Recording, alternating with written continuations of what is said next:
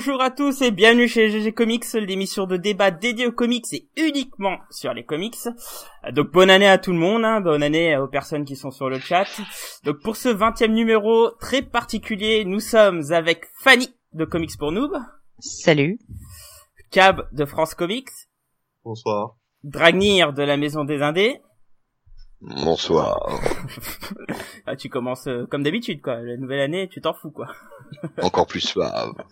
Sonia de Comics Have the Power. Salut à tous. Et on a une nouvelle invitée là pour ce podcast qui est Katchou de The Lesbian Geek.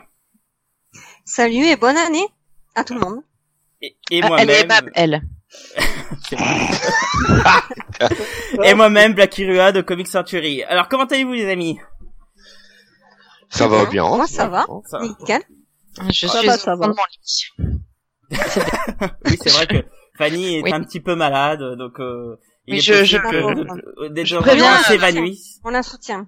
Je préviens les chers auditeurs, je suis très malade, mais j'ai tenu quand même à participer à ce podcast parce que, je trouvais que le sujet était vraiment important. Et du coup, voilà, je fais un petit peu acte de présence. Je vais essayer de participer, mais si ça va pas, je vous dirai au revoir, mais je resterai avec le cœur. Voilà. Restez avec nous. Elle peut décéder à tout instant. Quel suspense. Vraie tension dramatique. Alors bon, on a une invitée de prestige. Donc Katchou, est-ce que pour les personnes qui ne te connaissent pas, est-ce que tu peux te présenter? Oui, je peux me présenter. Je m'appelle Katchou. Ça fait référence à un personnage de comics indépendant issu d'un personnage issu d'un comics qui s'appelle Stranger in Paradise. Le blog s'appelle The Lesbian Geek. Ça parle essentiellement de la représentativité, la représentation des femmes et des personnages féminins, des auteurs féminins aussi dans le milieu des comics, mais aussi des personnages et des auteurs LGBT dans le milieu des comics. Donc ça parle depuis 6 ans, j'écris là-dessus et ça me plaît. Je vais continuer si Dieu le veut jusqu'à ce que ça continue et puis voilà. Ok, merci, c'était fort rapide. Alors à savoir que bon, elle est assez connue hein dans le milieu parce qu'elle nous fait des conférences hein sur les dans les salons. Moi je t'avais connue, c'était à la première PCE, je crois que tu avais fait une conférence sur Wonder Woman, je crois. Oui, tout à fait. Ouais. Et puis voilà, donc et puis elle est connue aussi parce qu'elle prend la drogue en général. Ça il faut pas le dire. Non, ça c'est en off. Ça il faut pas le dire. Ça c'est en off. Oui, ça restait entre nous. D'ailleurs, elle fait des prix pour la soirée. Enfin bon, on verra ça après. T'as plu ? T'as aimé ? Bon après ça va pas continuer comme ça. Hein. C'était un prix de voilà. Par contre, je veux pas le même truc que t'as vendu à Fanny. Ça va, je prendrai pas ça. Ça a pas fonctionné par contre. Ouais. J'ai pas eu l'effet escompté. Hein. Je suis pas très enthousiaste. Alors, petite question qu'on fera maintenant à nos invités un peu prestige. Katchou, quelle est ta lecture préférée en comics? En ce moment, c'est le Wonder Woman de Liam Sharp et Greg Rucka. Donc, le Wonder Woman Rebirth. J'ai vraiment beaucoup aimé le run actuel. C'était vraiment salvateur par rapport à l'ancien run du couple Finch. Donc j'ai assez rapidement arrêté de lire le run. Hein. J'ai dû lire, je sais pas, 4 ou 5 numéros et puis je me suis dit non, mais on arrête, faut arrêter. Voilà. T'as pas aimé Superwoman en mode adolescente.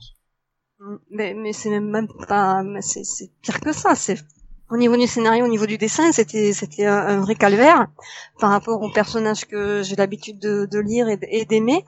Et ça allait à l'encontre, si vous voulez, de ce que j'avais l'habitude de lire. Donc là, on est revenu sur des bases saines.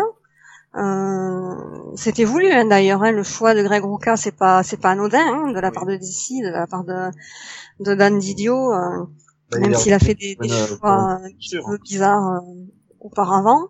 Là, il est revenu sur des bonnes bases et c'est très bien. Et le combo Greg Rucka, Nicolas Scott, parce qu'elle fait un, elle parle là ce qui a un rapport avec Nicolas Scott, c'est tout ce qui est par rapport au passé. Liam Sharp, c'est le présent.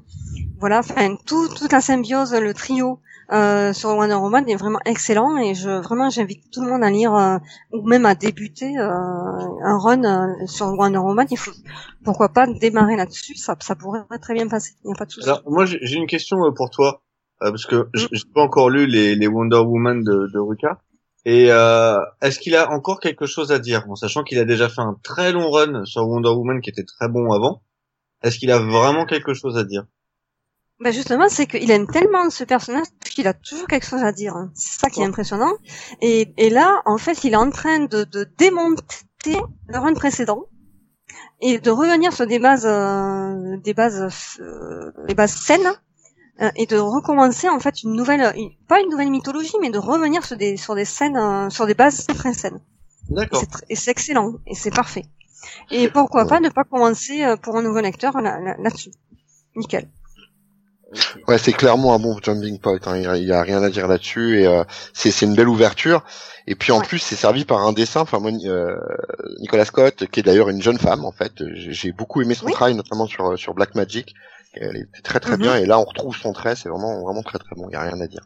Alors sur le chat, sur le chat, ça débat. Il y a Gris Pigeon qui dit qu'il dit pas grand-chose. Il refait juste les origines. Il y en a d'autres qui disent que par contre, il fait quelque chose de qualité. Donc voilà.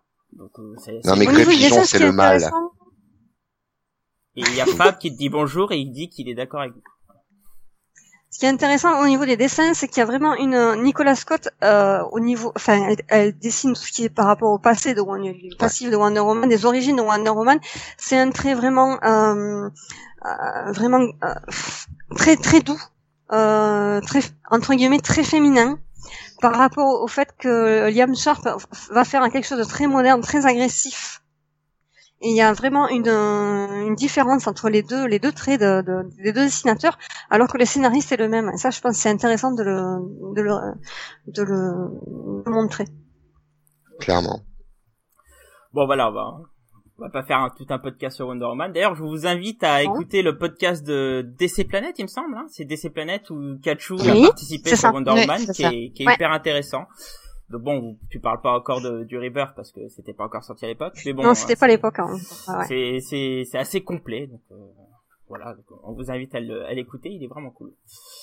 Bon, bah merci Katchou, hein. Maintenant on va, alors comme là c'est un podcast avec un invité, on va pas faire l'échauffement qui dure 45 minutes. On va passer directement au sel de l'émission, hein. On va passer au débat directement. Donc le sujet Pardon? Non, désolé, pardon. Elle se foutait pas en bas de sel pendant que Fanny... Je suis désolée. Non. Bravo, oui, bravo. On n'a pas le droit. Pas de nourriture, s'il vous plaît. Désolée. Donc ça va troller Fanny toute la soirée. Donc, donc le sujet du débat est: les comics sont-ils un média important pour la cause LGBT? Donc LGBT pour lesbiennes, gays, bisexuels et transgenres. D'ailleurs, avec certaines discussions avec Katchou, on pourrait même dire LGBTQ pour queer. LGBTQ, donc... ouais, absolument. Oui, Q, pas notre Q, hein, le Q pour queer. Donc pourquoi on s'est posé cette question? Parce que actuellement il y a l'introduction de beaucoup de personnages, soit qui deviennent gays comme Iceman, Catwoman qui est bi, mais bon, c'est plus un clin d'œil. Il y a le retour de Miss America, le retour du Constantine bi. Alors il y a aussi des nouvelles séries comme Alters en indé, Wonder Woman qui va traiter du mariage gay, qui est queer, qui est queer. Et qui est considéré comme un personnage queer. Qui est queer aussi, effectivement. Depuis peu, oui. On a parlé aussi du pingouin dans la série télé qui apparemment a des tendances un peu homosexuelles. Donc bon, voilà, il y a un gros paquet de personnages. Enfin, il y a un certain nombre de personnages qui arrivent. La communauté est de plus en plus représentée, mais il y a une grogne de fond qui s'entend. Certaines personnes dans le podcast le sait très bien. Donc on les entend. On les entend. Ouais, enfin, c'est plus odorant que on écoutait. En fait. Oui, exactement. Plus d'odeur que de bruit. Non, pour c'est pour ça que on a voulu trouver un. Faut pas dire ça. Faut les entendre. Enfin, moi, je suis vraiment insensible à ce genre de réaction. Même si je suis pas forcément d'accord avec ces personnes-là, je les entends parce que c'est important d'entendre les réactions. Voilà. Il est clair, et c'est clair. Si c'était que pour réagir au regard de ces réactions, pour bien faire comprendre à d'autres qui diraient que la vérité elle est pas forcément là. En tout cas, pas celle que nous on prône, ça c'est certain. Oui. Enfin bref. Donc on a voulu trouver un sujet qui va nous permettre de faire un peu d'aborder un peu l'ensemble du comics LGBT entre guillemets. Et c'est pour ça qu'on a choisi les comics sont-ils un média important pour la cause LGBT donc, entendant bien par là à titre de comparaison comme avec la télévision ou les journaux, etc., ou les magazines. C'est ça. Voilà, donc on va commencer comme d'habitude par un rapide tour de table. Donc Katchou, est-ce que c'est vraiment important pour toi? Alors, évidemment, c'est important. Suspense insoutenable. Mais avant de savoir pourquoi c'est important pour moi, j'avais envie de donner un petit peu à nos auditeurs, qu'ils soient récalcitrants ou pas, qu'ils soient nouveaux, lambda, ou je comme c'est la première fois que je participe à votre émission, je sais pas quel genre d'auditeurs vous avez. Les cons, en général, ils sont cons. On a l'élite, l'élite de l'élite, la crème de la crème. Ça va pas être facile alors. Mais en fait, je voulais que vraiment par rapport à vos auditeurs, que les choses soient bien claires et bien définies par rapport au fait que qu'est-ce que ça veut dire la cause LGBT ? Qu'est-ce que ça veut dire ? Est-ce que c'est une sorte de lobby gay cher à Christian Van Est non, mais vraiment, cette théorie selon laquelle on a une sorte de drague gay qui manipule les médias ou les bonnes mœurs afin d'imposer une sorte de mode de vie dans une société dans laquelle elle n'a pas sa place. Ou est-ce que la cause LGBT c'est pas avant tout une sorte de mouvement de lutte, de reconnaissance des droits pour toutes les différentes catégories de la communauté LGBT, sans aucune distinction. Moi, j'ai vraiment le souhait pour moi, la cause LGBT, pour moi, c'est vraiment le souhait de vouloir protéger les personnes les plus fragiles, les plus isolées, parce que les personnes, les lesbiennes, les gays, les bi, les trans, malgré tout, il y a beaucoup de taux de suicide, en moyenne, 4 fois plus que le reste de la population, et l'homophobie tue sans cesse de par le monde chaque jour, et je pense que la cause gay, c'est ça. Voilà, il faut pas les voir plus que ça. Qu'est-ce que la cause gay ? C'est voir, essayer d'aider les gens, essayer de les mettre en valeur et de les mettre en confiance. C'est ça. C'est la cause d'une minorité, quoi. Enfin, je veux dire, on parle du LGBT ce soir. On aurait pu parler des combats pour les droits civiques dans les années 60. On peut parler du combat féministe à l'heure actuelle. On peut parler, c'est une lutte. C'est pas une façon d'être des Illuminati qui veulent imposer un mode de vie, quoi. C'est juste d'avoir les mêmes droits que les autres. Exactement. C'est juste ça. C'est en ça que ça me semble juste. C'est une bonne chose. Oui.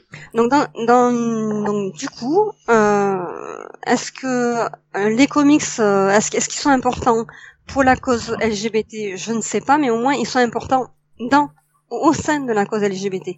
Au même titre que, comme tu le disais tout à l'heure, au même titre que différents médias, les séries télé, le cinéma, la littérature, peu importe, les comics font partie d'un médium qui font la entre guillemets, la promotion, qui met en valeur ces valeurs-là, de faire en sorte qu'on vit tous ensemble et qu'on soit bien tous ensemble. Voilà. Clairement. Très bien.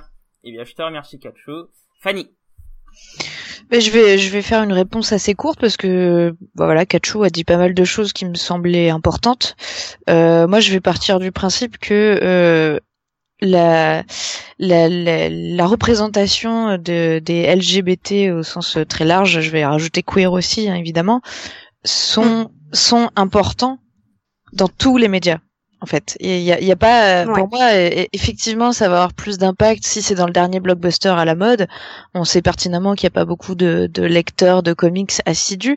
N'empêche que si on arrive à une période où on pourra représenter des personnages divers et variés, sans que ça soit considéré comme bizarre d'avoir des LGBT, enfin voilà, ce sera juste normal et que ça se passera dans tous les médias, comics y compris.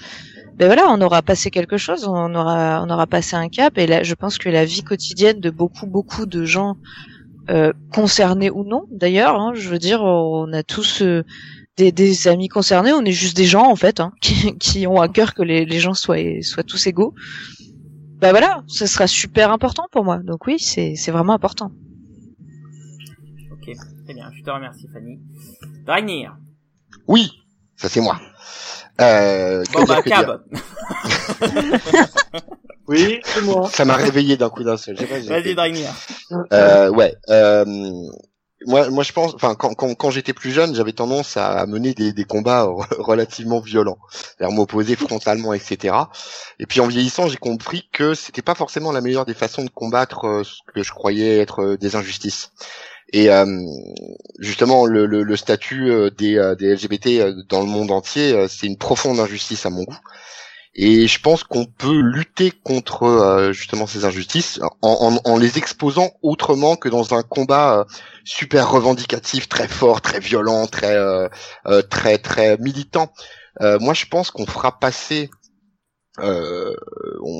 pour normal ce que sont les gens en fait, hein, en les intégrant à la normalité ambiante. Je veux dire, quand un gamin prend un bouquin et que dans les pages de ce bouquin, il voit des couples hétéros, des couples gays, il voit des blacks, des asiates, il voit des rebeux qui sont pas prêts à poser des bombes, il voit, je crois que ce gamin-là, il apprend à voir des images qui finalement vont lui donner la vraie image du monde, de ce qu'on a envie de ce qu'on a envie de lui montrer concrètement et qui est une forme de vérité.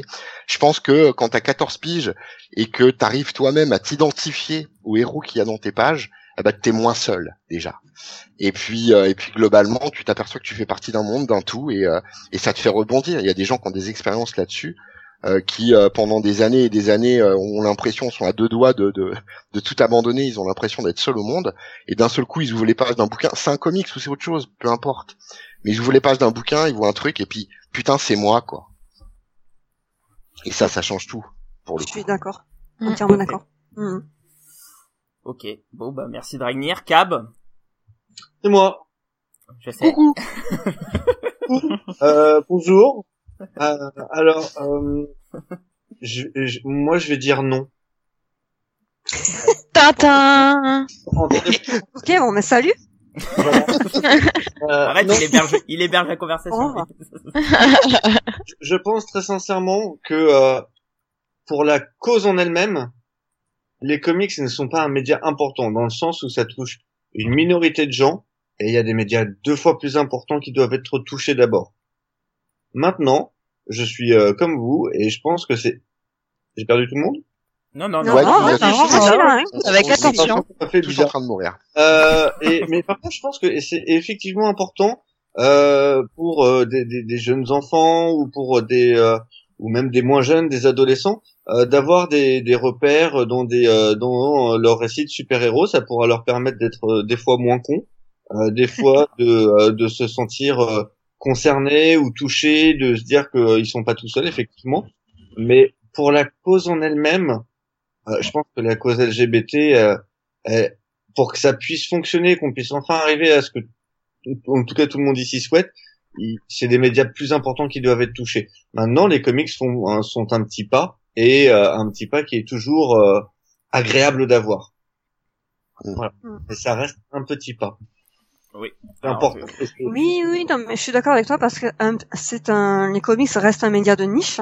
Ouais. Donc il y a très peu de gens qui lisent des comics, que ce soit aux États-Unis ou en France, enfin proportionnellement par rapport à la population, on est d'accord.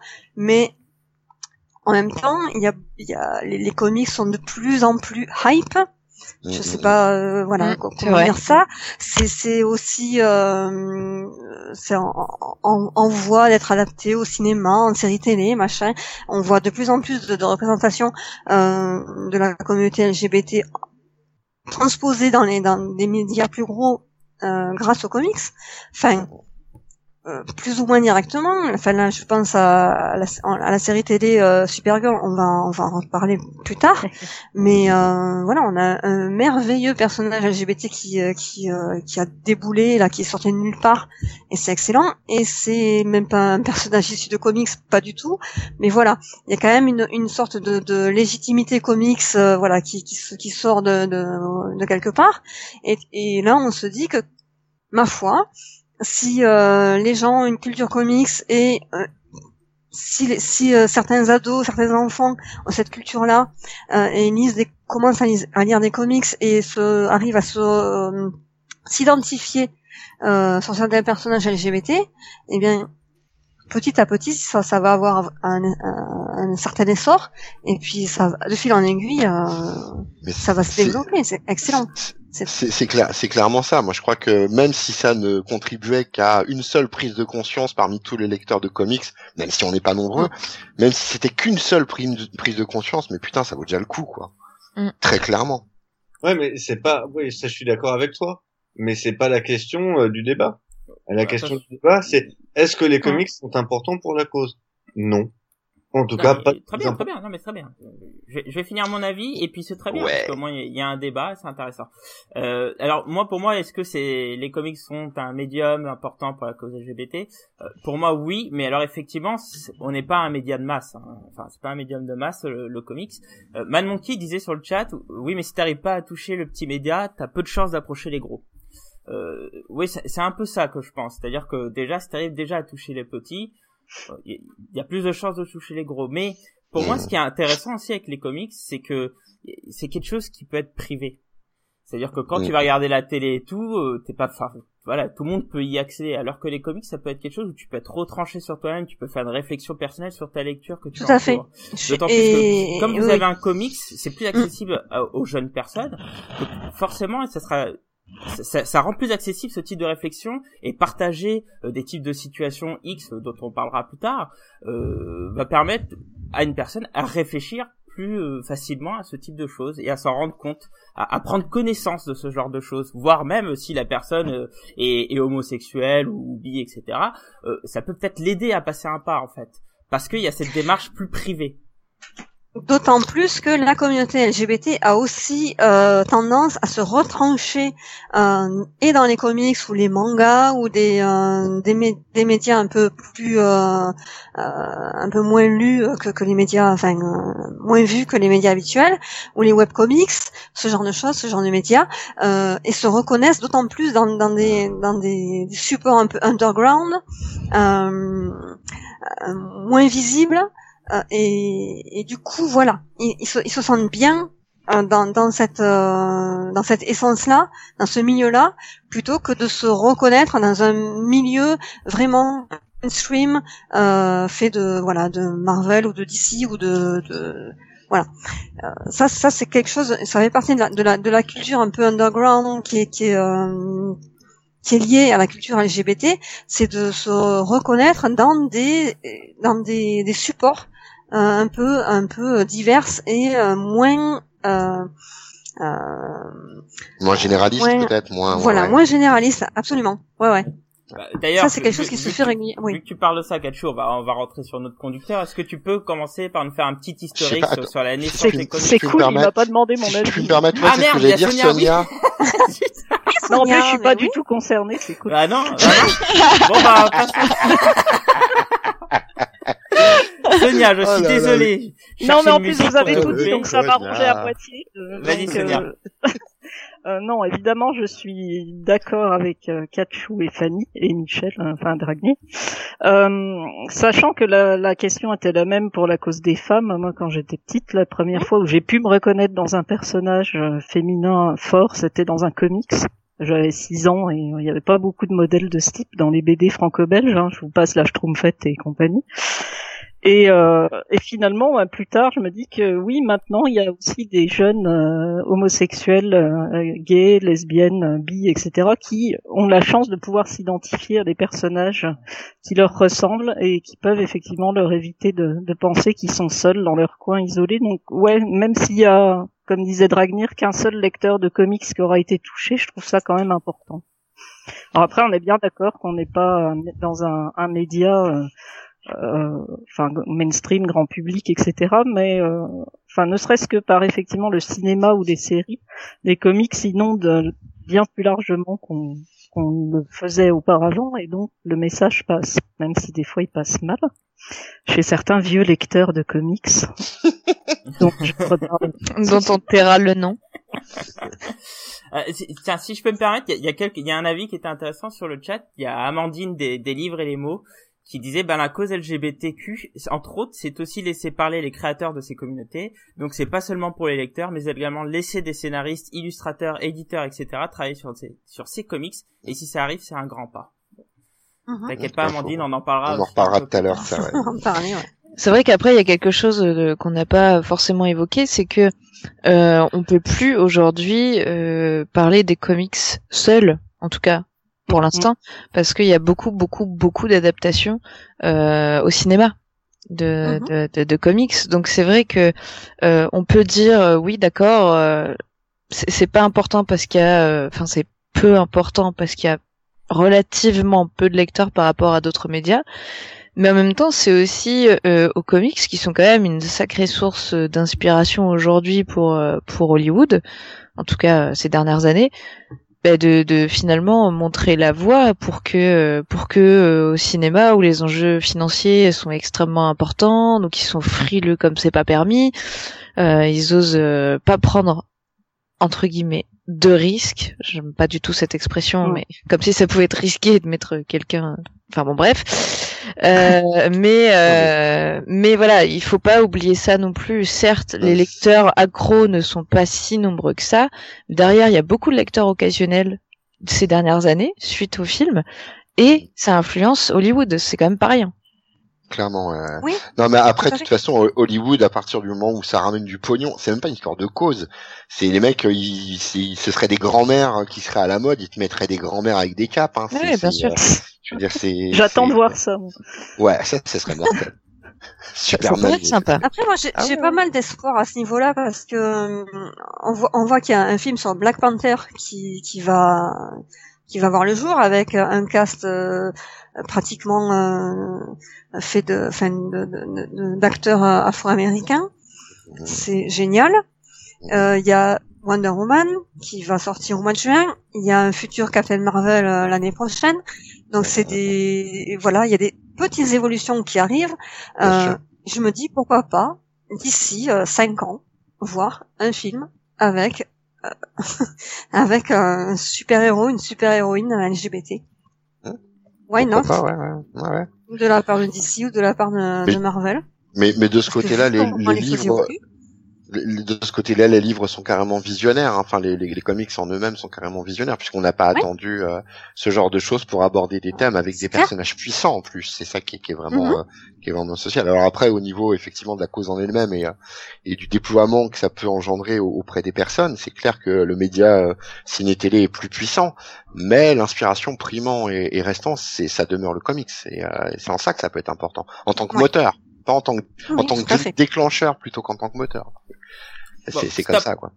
On est trop loin sur le sujet. Donc, revenons un peu sur le conducteur, s'il vous plaît, les amis. Donc, Katchou, est-ce que tu peux nous faire un historique sur la naissance des comics sur l'homosexualité, s'il te plaît? Ouais, alors, c'est pas compliqué. En fait, il y a deux phases principales. Il y a l'avant années 70 et l'après années 70. Donc avant les années 70, pour faire court, parce que voilà, on a perdu un petit peu de temps. tout était vraiment supposé. C'était vraiment porté sur l'ambiguïté, un petit peu comme, je sais pas si vous avez vu ce documentaire à l'époque qui était sorti, ça s'appelait The Celluloid Closet. C'était un documentaire qui parlait des films d'Hollywood qui parlaient sans en parler de l'homosexualité dans les films d'Hollywood. Les comics avant les années 70, c'était vraiment ça. On en parlait sans en parler, c'est-à-dire il fallait lire entre les lignes, il fallait que le lecteur LGBT connaisse a priori les codes pour reconnaître en quoi le personnage faisait partie de la communauté LGBT. Donc c'était plus ou moins explicite. On a par exemple dans les pages de une BD qui s'appelle Crazy Cats de George Herriman. En fait, le personnage principal, Crazy Cat, c'est un chat qui est asexué. Son sexe est pas déterminé. En fin de compte, donc on peut prétendre qu'il est homo ou hétéro, on ne sait pas.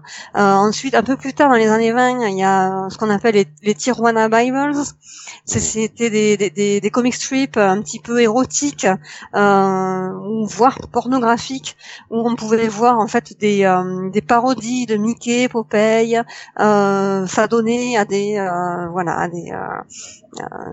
relations soit pornographiques, soit homosexuelles.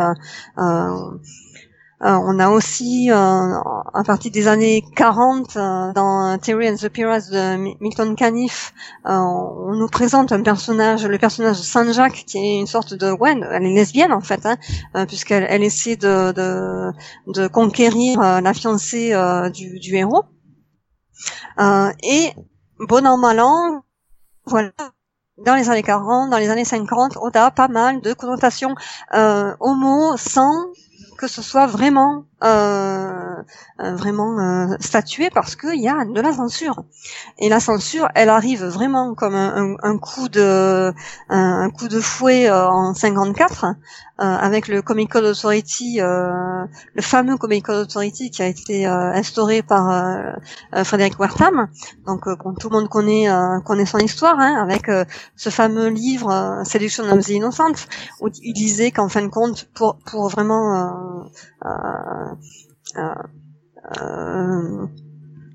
dire que Batman et Robin par exemple, comme à partir du moment où ils partagent le même lit, ils sont gays. À partir du moment où Wonder Woman, elle vit sur une île uniquement peuplée d'Amazon, elle est lesbienne. Donc lui, il va vraiment sectoriser toutes les visions qu'on peut avoir dans les comics, et dire hop, on arrête tout ça. Les comics, c'est vraiment un milieu de dépravé, on arrête. Il faut vraiment réguler tout ça.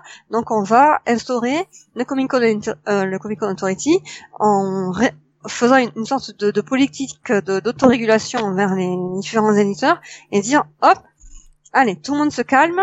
Et il n'y aura plus d'homosexualité suggérée dans les comics. Aucun féminisme, encore moins, mon Dieu, quelle horreur, dans les comics non plus. Et voilà. Et donc là, ça va durer pratiquement de l'année 54, où va éclore le Comic Code Authority, jusque dans les années 70. Dans les années 70, il va arriver en fait une sorte de d'essor qui a un rapport avec la libération, le mouvement du féminisme, de la libération des femmes, et aussi le mouvement de la libération des LGBT. Et cela va dans le même sens.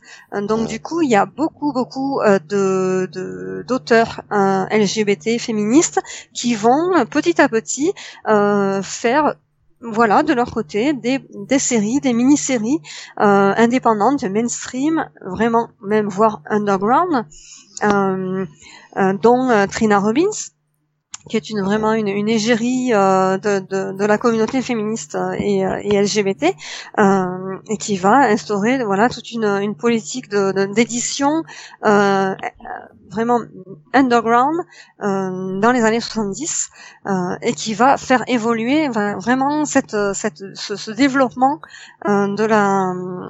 de la communauté LGBT dans les comics. Après, c'est un élan contestataire qui nous vient des années 60. Exactement.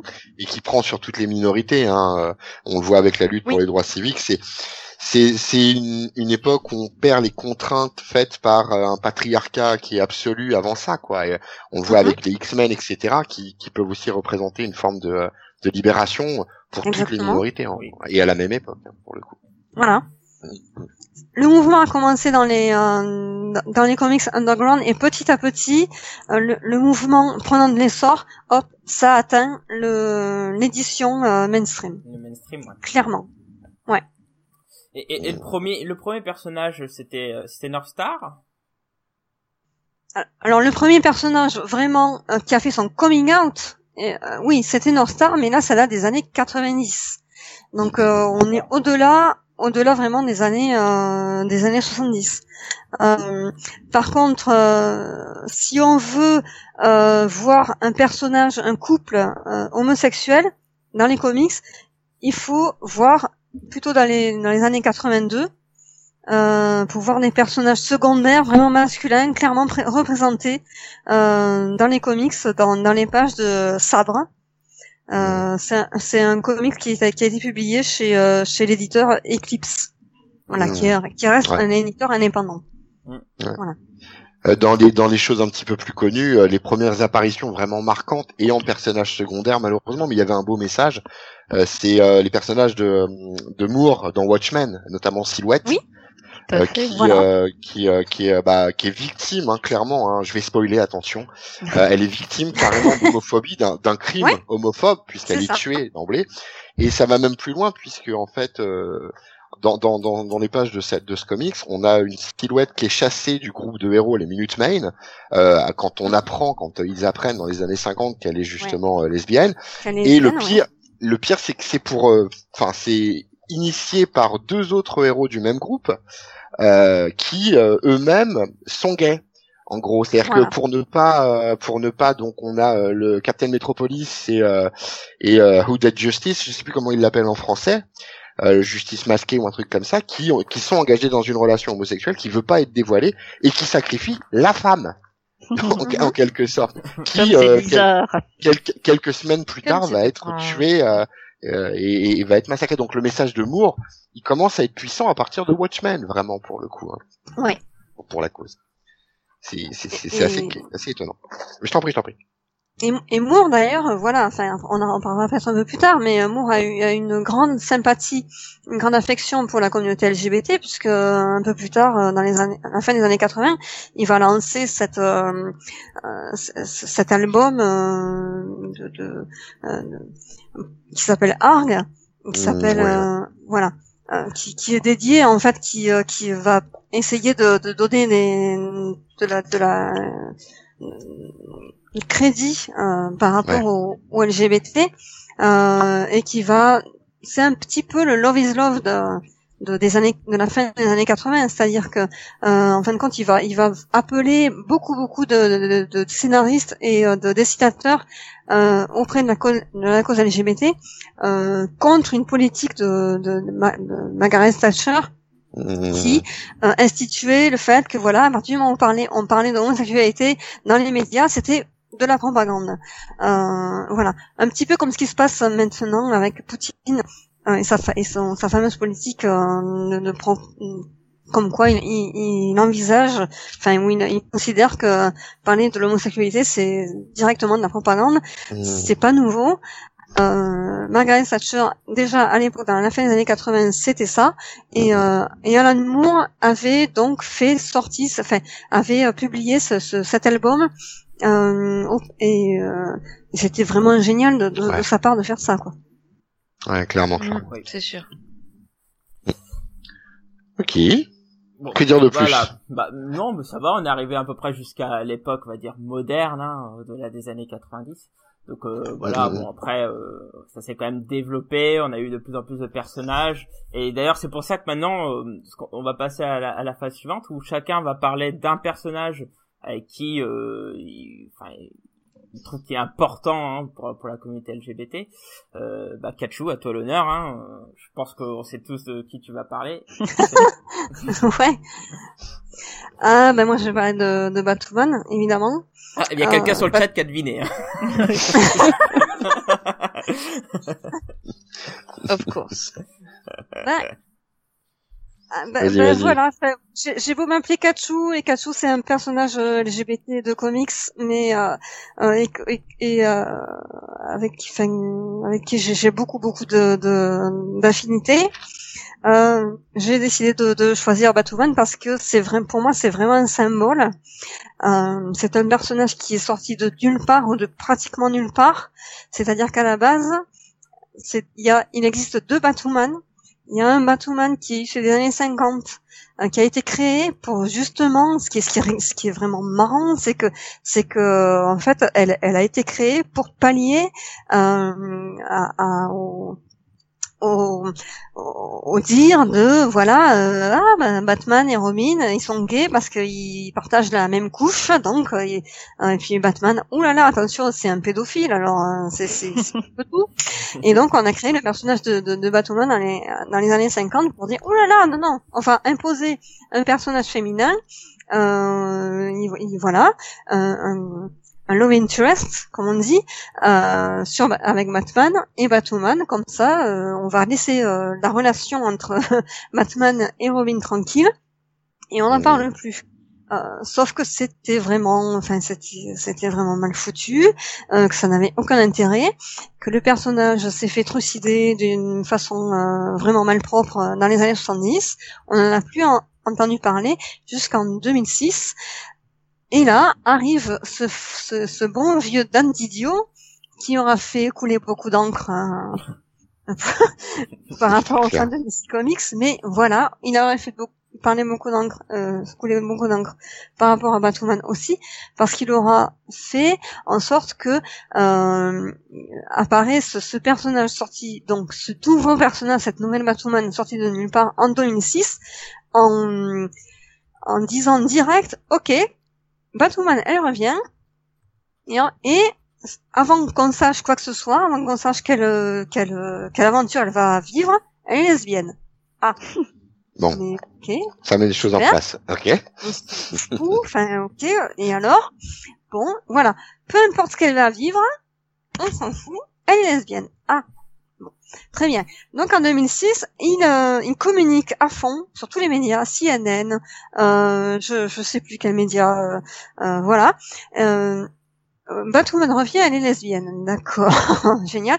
Et après, on grattant un petit peu, on va s'apercevoir que le personnage va être écrit par Greg Rucka, qu'elle va apparaître dans un run qui s'appelle 52, donc 52, qui évolue donc une fois par semaine pendant un an, et qui met en valeur en fait tous les personnages secondaires de l'univers d'ici, alors que Batman, Superman et Wonder Woman sont partis, ont disparu quelque part. Donc on voit une sorte d'essor, notamment du personnage de Renee Montoya, que j'aime beaucoup, qui revient sur le devant de la scène, et donc on introduit sa relation avec Kate Kane, Batwoman, voilà. Et il y a petit à petit, voilà, une histoire qui évolue entre elles, et hop, on entrevoit vraiment une densité, un volume sur ce personnage de Batwoman. Et là, à ce moment-là, je me dis, waouh, ok, donc la meuf, elle est lesbienne, c'est une super-héroïne, et je vois ça là, je vois ça, mon Dieu, mais c'est génial, ok. Et je vais attendre, je sais pas combien d'années avant d'avoir droit à un run spécifique sur elle, parce qu'il aura fallu du temps entre un premier run c'était en quelle année le run de Greg Rucka et de J.H. Williams 3, il y a une double mini-série magnifique, consacré à Batwoman, qui est vraiment super, et qui retrace les bases du personnage. Ensuite, on a attendu pratiquement 2 ans parce qu'il y a eu les New 52 qui sont arrivés par là, et donc on a galéré, et on a eu donc un reboot quelque part du personnage, mais on a tenu le coup. on est fort, on y croit, et on a continué à suivre ses aventures jusqu'à une sorte de débandade sur la fin du run, parce qu'il y a eu le départ du scénariste et du dessinateur de l'époque, parce que voilà, il y a eu, on va en reparler, il y a eu la polémique sur le mariage de Batwoman qui s'est très très très mal passé. Et donc le run a été repêché par Marc Andreiko, qui a fait une catastrophe scénaristique sur le personnage, qui a absolument rien compris. J'ai absolument rien contre ce scénariste, je l'aime beaucoup, mais là il s'est vraiment planté sur le personnage. Donc voilà. Totalement hors caractère, clairement. Complètement. Elle part dans l'espace, elle se fait violer par un vampire, enfin, voilà. Ah ouais, j'ai pas lu, c'est parti. Il y en a pas, j'ai pas lu ça. Moi non plus. Sinon, c'est du n'importe quoi. Il vaut mieux pas le lire. Voilà. Si vous aimez ce personnage, arrêtez, au niveau de la fin du run de J.H. Liamstra et puis, et d'Adam Blackman, quoi. C'est pas grave. Et là, on repart. C'est-à-dire on relance avec le Rebirth, ouais. Voilà, il y a un Rebirth de Batwoman, c'est excellent. Enfin, c'est excellent, j'en sais rien. Enfin, j'imagine que ça va être excellent. Et forcément, je suis très très enthousiaste sur le sujet. Mais on est reparti. Et ce personnage signifie tellement de choses pour la communauté LGBT. Parce que c'est un personnage fier, c'est un personnage qui sort de très loin, autant scénaristiquement, mais autant du personnage même, c'est-à-dire qu'elle vient de l'armée, elle s'est fait virer de l'armée parce qu'elle était lesbienne, voilà, et ça, moi, c'est un truc qui m'a passion. Excuse-moi. Ouais. Non, vas-y. J'ai dit, moi, c'est un truc qui m'a beaucoup marqué sur ce personnage, c'est que c'est aussi un contact avec le fameux Don't Ask, Don't Tell, là, de l'armée. Ouais.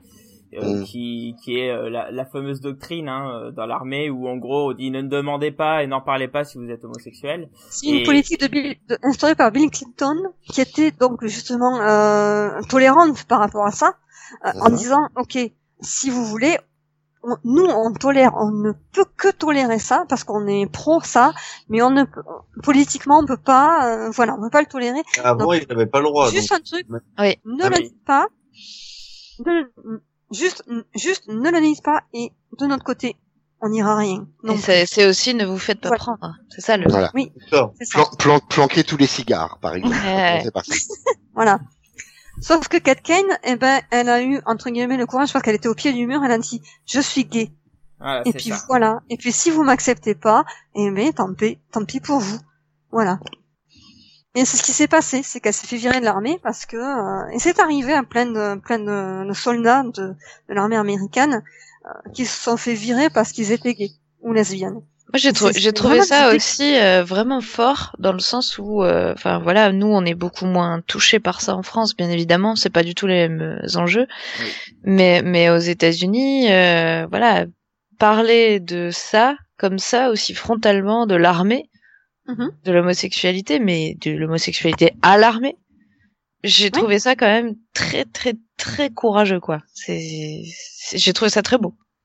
Mais là pour le coup scénaristiquement c'est un risque, clairement, parce qu'on atteint quelque chose qui est sacralisé, c'est-à-dire le soldat aux États-Unis.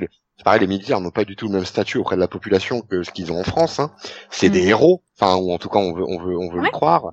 Et là on est face à quelqu'un qui se fait virée du camp des héros pour ce qu'elle est, pour ce qu'elle clame être, et qui est en fait un vrai super-héros au sens où nous on l'entend. Donc il y a pas plus beau message à transmettre. C'est pour ça que c'est mon héroïne, oui. C'est pour ça que j'ai choisi comme héroïne, c'est parce que elle m'inspire tous les jours. Tous les jours dans mon quotidien, je me dis putain, allez, on y va. Je suis lesbienne, j'ai des griefs, j'ai des murs en face de moi, mais Batwoman, elle a réussi à passer outre. Elle a dit ok, allez, on y va. Je suis un soldat. Il y a un leitmotiv, voilà. Il y a un leitmotiv, une phrase vraiment récurrente. Elle le dit qu'une fois, mais c'est pas le problème. Elle le dit qu'une fois, mais oui, soldier on, ça veut dire je vais combattre, je vais aller en avant, je vais voilà. Hop, on y va. je suis un soldat. Quoi qu'en soit la conséquence ou le principe que je sois lesbienne, que je sois je fasse partie de l'armée ou peu importe, voilà, je vais de l'avant. Et ça, je pense, ça a une consonance au-delà du fait d'être homo ou LGBT ou hétéro ou quoi. Enfin, ouais, ça va très très loin, ça va beaucoup loin. Oui, c'est un symbole qui dit je suis ce que je suis et pas ce que vous voulez que je sois. Voilà. Et ça change tout, quoi. Ça change vraiment tout dans la réalisation de l'individu. C'est ça qui est enfin un exemple au-delà même de la cause LGBT pour le coup. Tout à fait. D'ailleurs sur le chat, il y avait Malmonkey qui disait que avant l'arrêt du Dôme Ask, on te retirait les médailles et on pouvait te refuser cimetière militaire. Donc faut voir jusqu'où ça pouvait aller, quoi. Ah oui. Je savais pas que ça allait jusque là, moi. Ouais. Mais avant les années 60, c'était aussi sans réservé aux blacks, hein. Donc, oui. Certes. T'avais pas le droit d'être gay. Enfin, l'armée t'avais pas le droit de rentrer dans l'armée si t'étais gay. Mm-hmm. Ou lesbienne, hein. C'est ça. Très bien, merci Katchou. Donc, Oui, alors moi j'ai choisi de parler de comics français, puisqu'il y a plusieurs auteurs français qui évoquent la cause LGBT. On reparlera peut-être tout à l'heure de Chris Malgrin, je crois, mais là je vais parler donc de The Infinite Loop, de Pierre Collinet et Elsa Chartier, deux français, voilà, dont j'ai vraiment apprécié le travail. Et finalement cette héroïne, donc Teddy, qui est le personnage principal, et un personnage qui me ressemble assez aussi, donc Katchou finalement se sent proche de Batwoman. Moi j'aime beaucoup Teddy, c'est quelqu'un qui n'est pas forcément un soldat au départ, justement, c'est quelqu'un qui est bien tranquille, qui fait son boulot, qui cherche pas plus, surtout pas de sentiments, qui se jette dans son travail, qui est en fait de réparer des anomalies temporelles créées par des groupes de forgeurs de paradoxes temporels. Et donc Teddy est en binôme avec un pote qui s'appelle Ulysse qui aimerait bien être plus qu'un pote d'ailleurs. Mon Teddy l'ignore absolument, et un beau jour elle tombe sur une anomalie temporelle qui est en fait une belle anomalie féminine.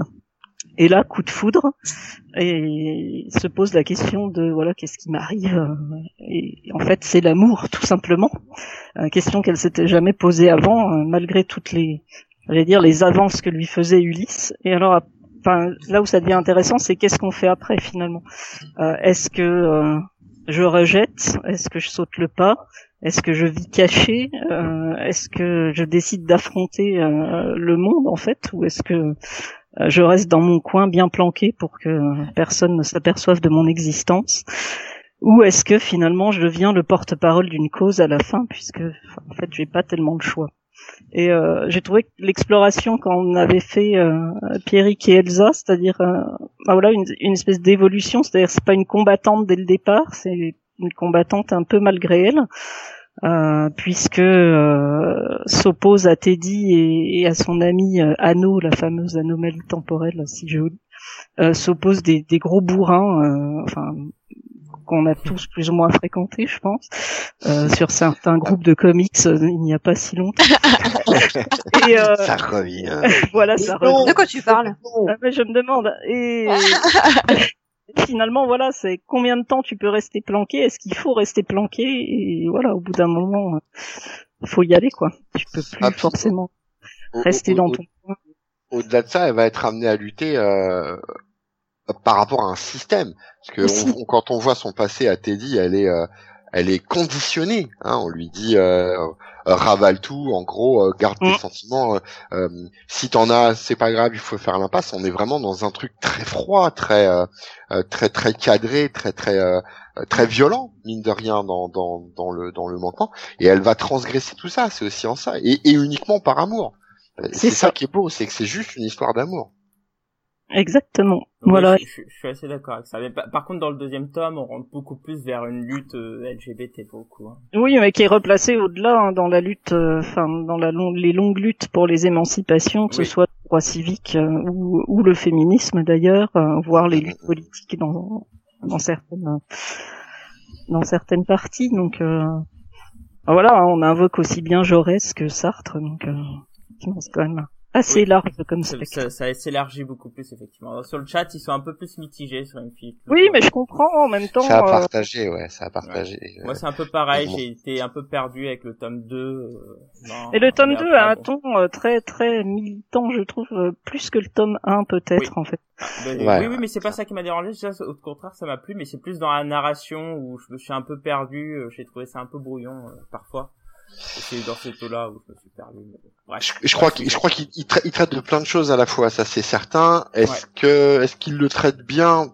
C'est difficile à dire. Après, il faut que ça te parle. Vraiment, il faut que tu sois sensible à ce genre de choses. C'est-à-dire que concrètement, il y a certains livres, tu les prends pour ce qu'ils sont, un divertissement pur et qui va te plaire ou pas, peu importe. Et il y en a d'autres. Alors c'est pas de l'élitisme ni quoi que ce soit, mais il faut avoir un intérêt, une sensibilité au regard du message qui est transposé dedans, quoi.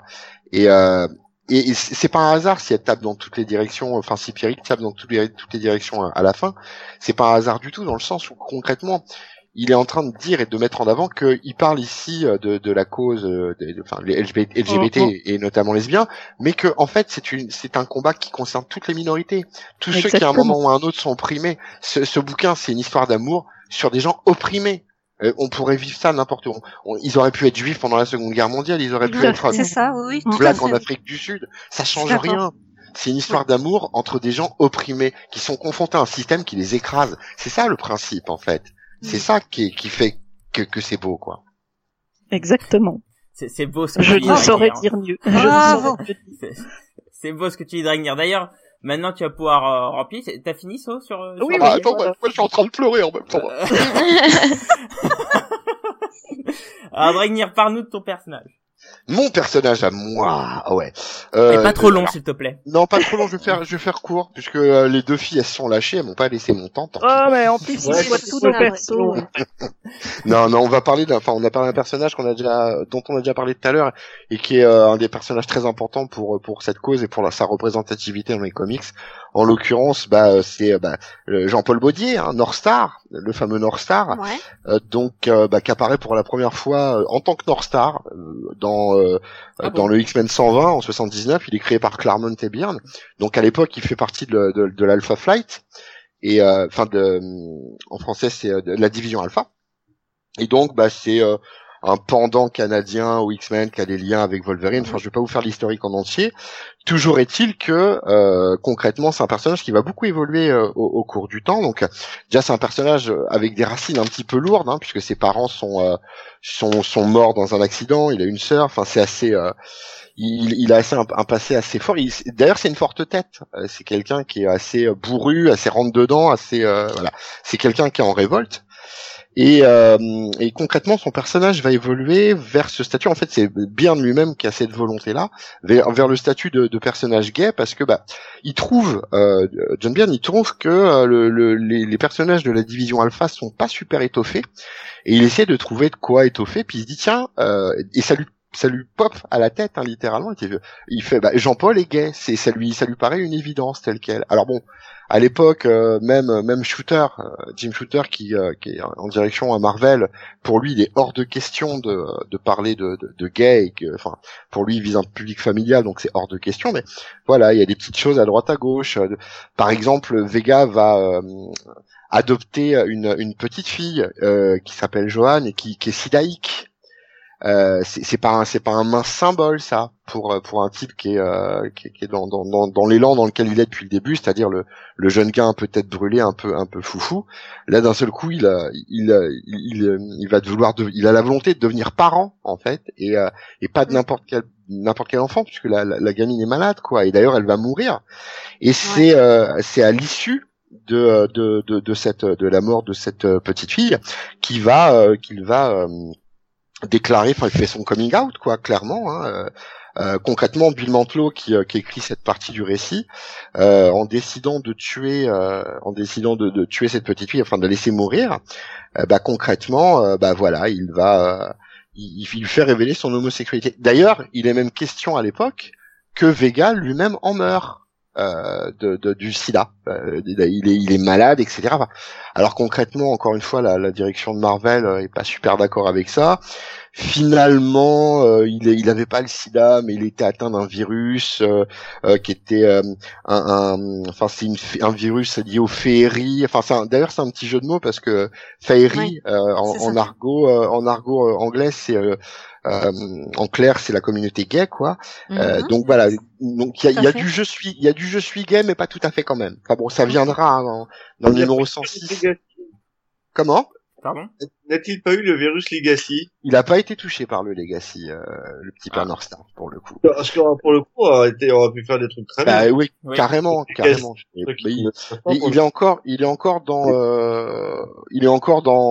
est tombé dans l'oubli au moment, il est mis de côté au moment du Legacy, en fait. Clairement. Le Legacy, pour ceux qui ne le savent pas, l'équivalent du virus du sida pour les mutants. Ouais, et c'est pas rien d'ailleurs, encore une fois, d'avoir créé le Legacy. En tout cas, c'est l'Obdel. Et ouais, alors fait quelque chose de bien, c'est déjà ça.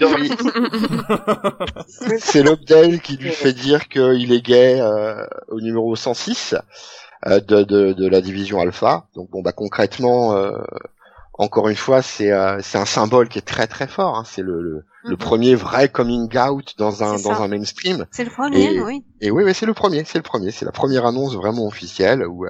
Et c'est vraiment quelque chose d'assez puissant. Alors après, est-ce que c'est un coup de buzz ou pas, dur à dire. Mais bon, voilà, il y avait une vraie volonté quand même, et c'est ce qu'il faut saluer. Et ça a été plus ou moins mal vécu aussi. Oui. Voilà, clairement. Faut voir par rapport au lecteur. Je me souviens d'un reportage, je sais plus sur quelle chaîne qui a été distribué sur YouTube, que j'avais vu, voilà, avec les différents témoignages. Ouh là là, mais qu'est-ce qui se passe? Mais non, mais c'est pas possible. Non, mais ils peuvent pas. Voilà. Et d'autres témoignages qui disaient ah mais non, moi ça me dérange pas. Ok, il est gay, mais c'est parfait, nickel. Voilà. Ouais. Et déjà, au début des années 90, on avait plusieurs avis différents. Ouais. Déjà, cas, ça tranchait de toute façon. Ça tapait clairement dans le l'interdit en quelque sorte, même ça, dans les films. Ça a secoué pas mal de monde. Clairement. Oui, clairement. Et puis on va aller encore plus loin en fait finalement avec ce North Star, enfin avec Vega, puisque concrètement il va même être le premier à vivre un mariage gay, puisque c'est je sais plus en quelle année par contre. C'est Astonishing X-Men 50 ou 51, je sais plus. 51 il me semble. C'est 51 peut-être bien, ouais. Et il se marie donc avec Kyle Jinadu, ce mariage se poursuit jusqu'à ce jour. Donc c'est vraiment un personnage qui, alors il est un peu plus secondaire maintenant, faut l'avouer, mais ils ont eu le mérite de mettre ça en avant. Et on va même aller plus loin puisque dans les Ultimates, dans Ultimate X-Men, North Star est gay, toujours, ça change pas, et c'est le petit ami de Colossus. Dans Ultimate X-Men. Donc d'un personnage extrêmement important. Ouais. Donc ça va très très loin. C'est un personnage qui, pour le coup là, pour la représentativité et peut-être aussi pour la cause, c'est quelqu'un qui est important, indéniablement. Voilà. C'est pour ça que j'avais envie. Mais il est d'autant plus important qu'en plus, à l'époque où ce mariage a eu lieu, il y a eu un vrai mariage dans un comic shop avec deux hommes le jour de la sortie de ce fameux mariage.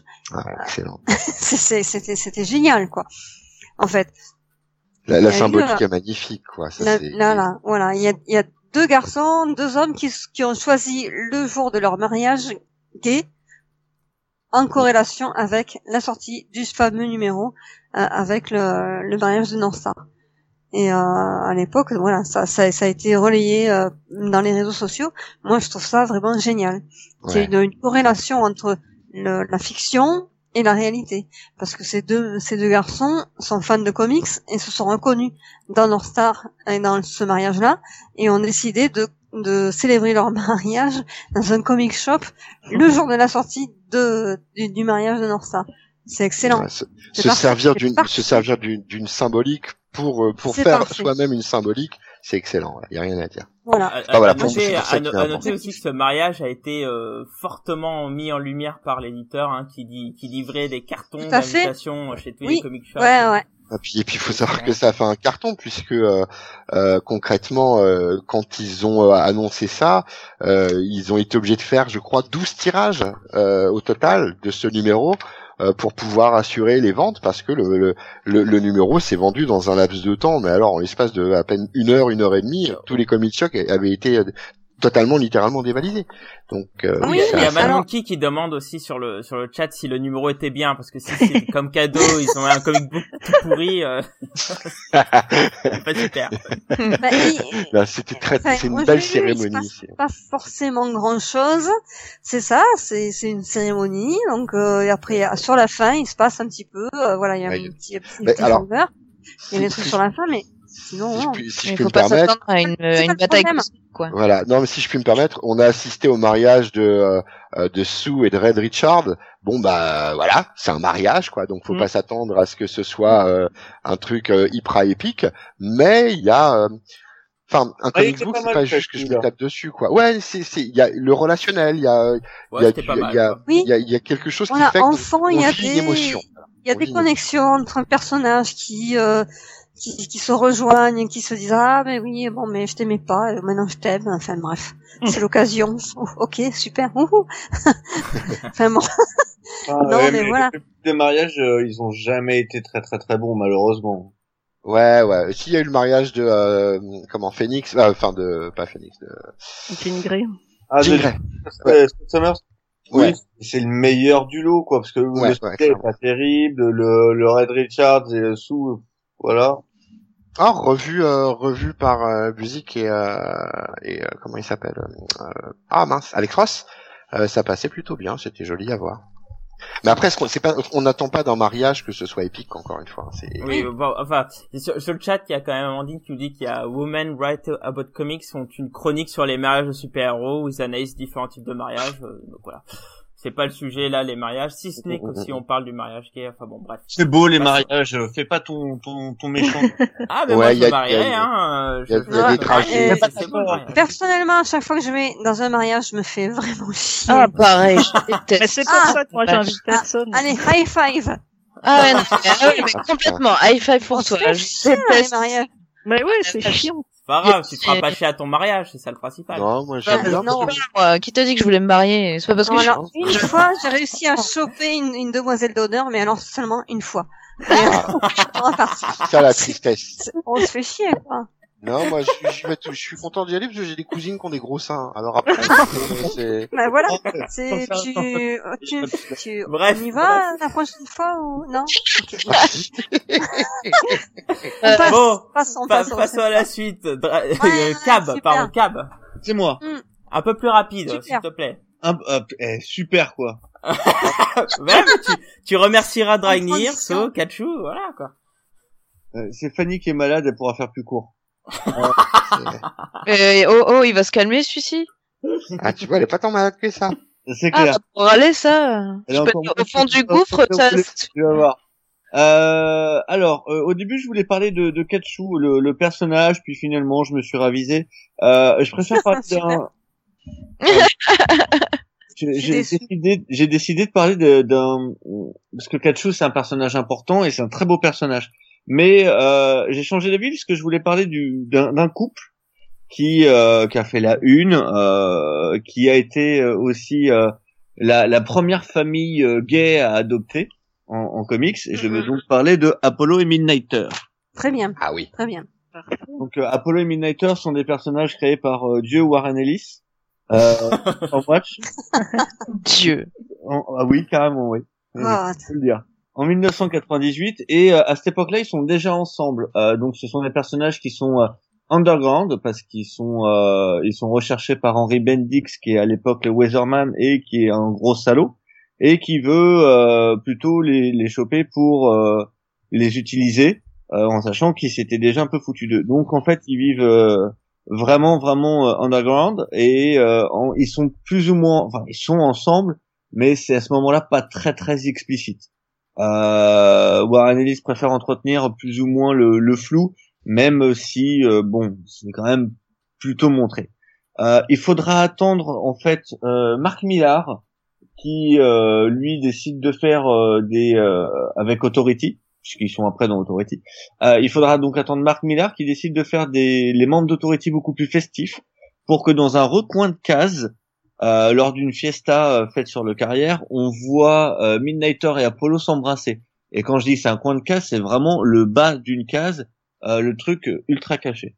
Cependant, l'affaire n'a pas échappé puisque ça fait, ils en ont parlé dans des magazines grand public comme Elle et autres. Quoi, c'est vrai?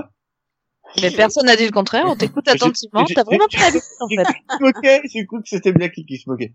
Non. Et donc, ça a permis de mettre en avant, donc bien avant Vega et son mariage, un couple en tout cas homosexuel. Il n'y en avait pas eu de mise en avant d'un super-héros en fait. Il y avait eu des personnages mais pas forcément des couples et en plus héroïques. C'est vrai. Sachant que Apollo et Midnighter sont un pastiche de Batman et Superman. Voilà. Et après, ils ont encore... Alors, ça n'a pas été un buzz, et pourtant, je trouve ça dommage. C'était la première... Quand Jenny Spark est morte, elle s'est réincarnée en Jenny Quantum.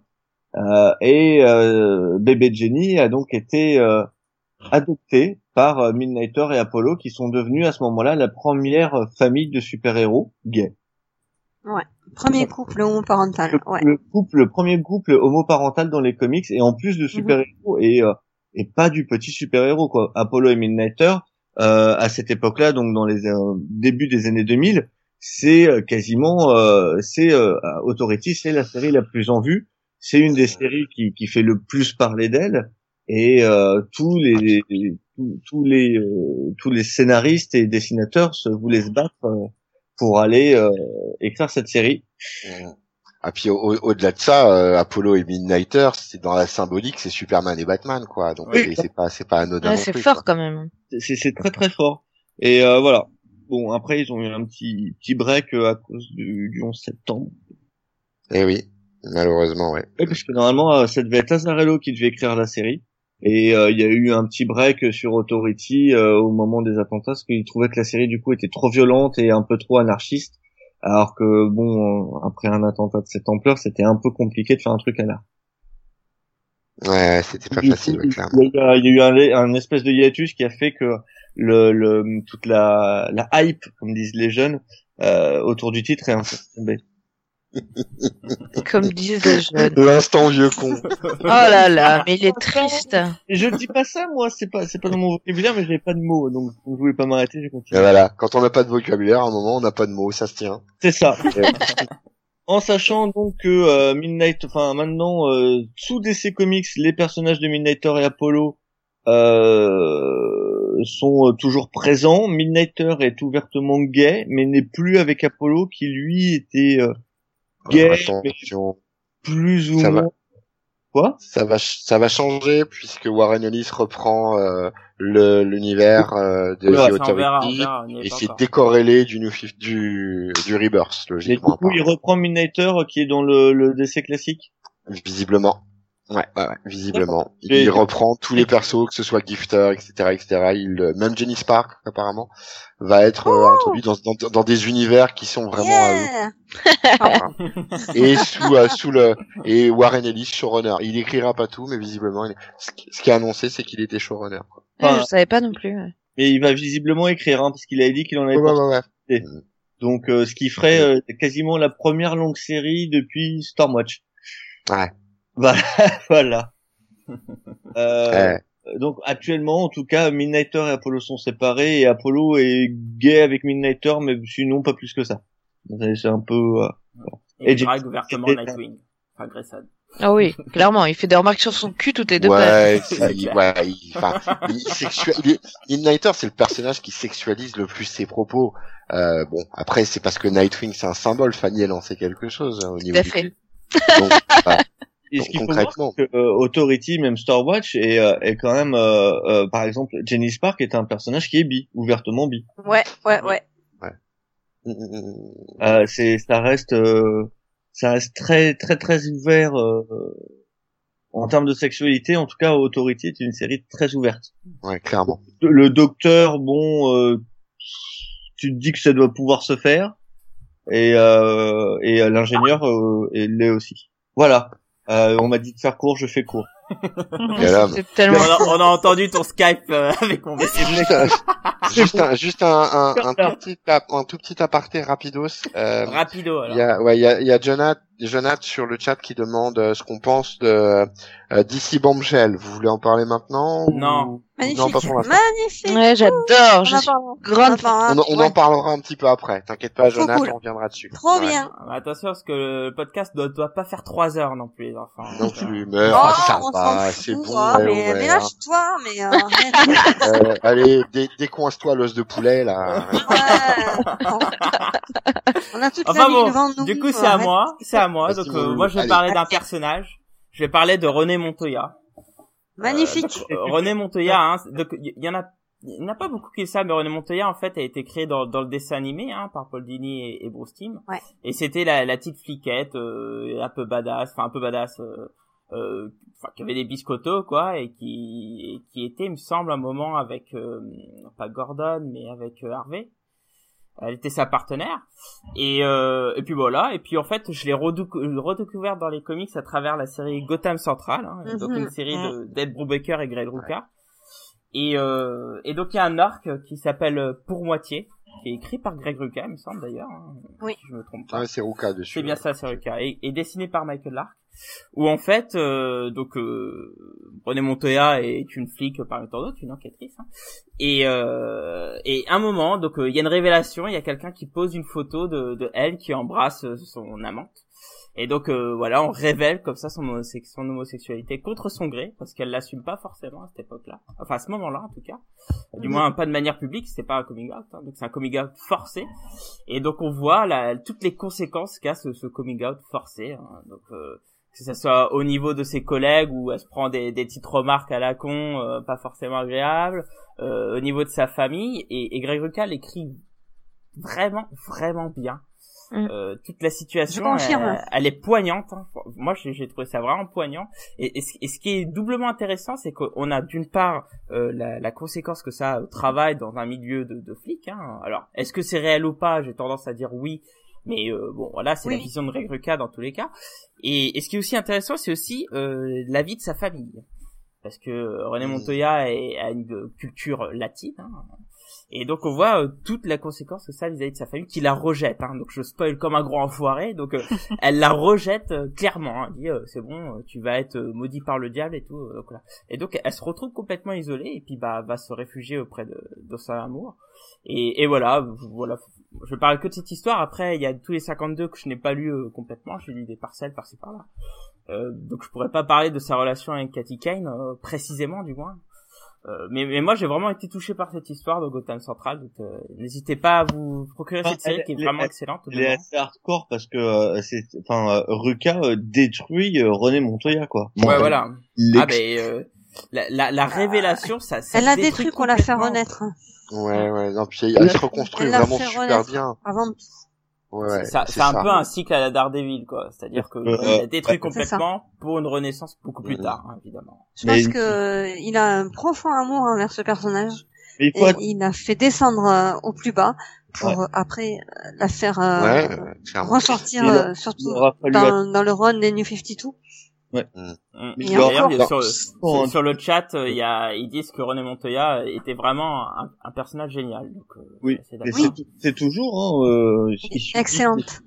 Non, puis on la voit renaître pleinement et simplement, justement, la fameuse série 52, où quand même elle va accompagner The Question à la mort, hein, et elle reprend. Enfin, il y a une histoire d'héritage là-dedans. Enfin, c'est magnifique. C'est ça.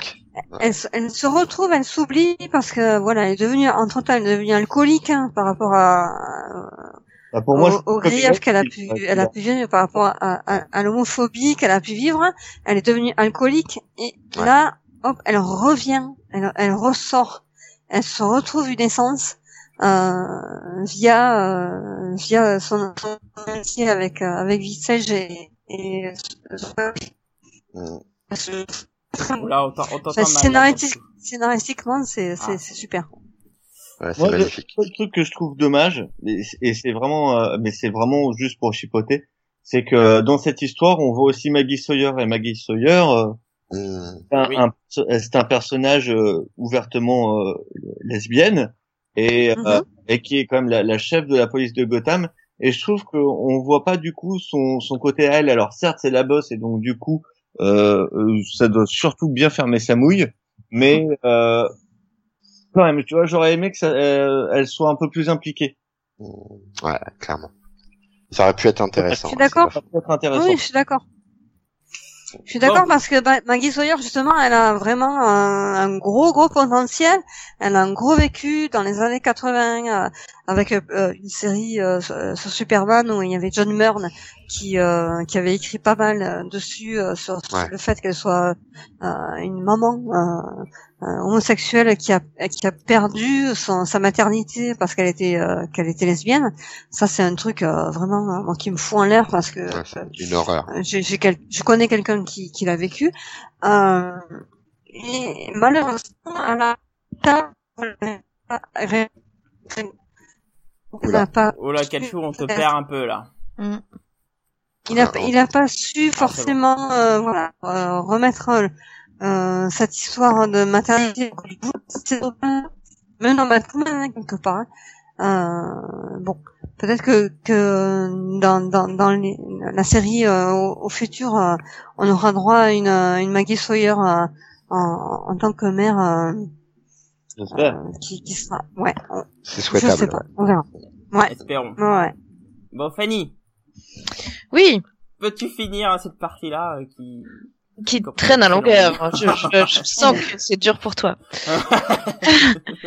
Alors, moi, je vais pas parler d'un seul personnage. Je triche un peu. Je vais parler d'un groupe de personnages. Donc, la série en question, c'est Lumberjanes, qui a donc été créée par Shannon Waters, Grace Ellis, Brooke Allen. J'ai oublié la dernière, honte à moi. Je ne sais plus. Donc voilà, ça a été sorti chez Boom Studio. Donc c'est une série en cours, hein, elle est pas terminée.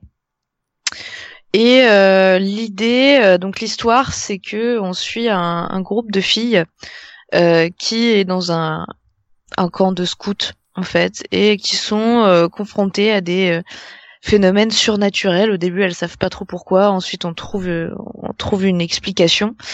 Mais chaque chapitre est l'occasion pour elle d'avoir un badge de scout de Lumberjanes, d'apprendre quelque chose. Et donc c'est des grandes valeurs. Hein, c'est sur l'amitié. D'ailleurs, le sous-titre du camp c'est Friendship to the Max.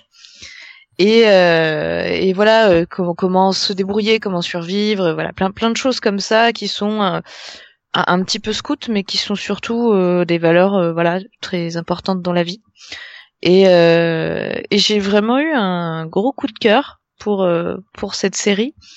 Alors il faut savoir que je l'ai lu le week-end dernier.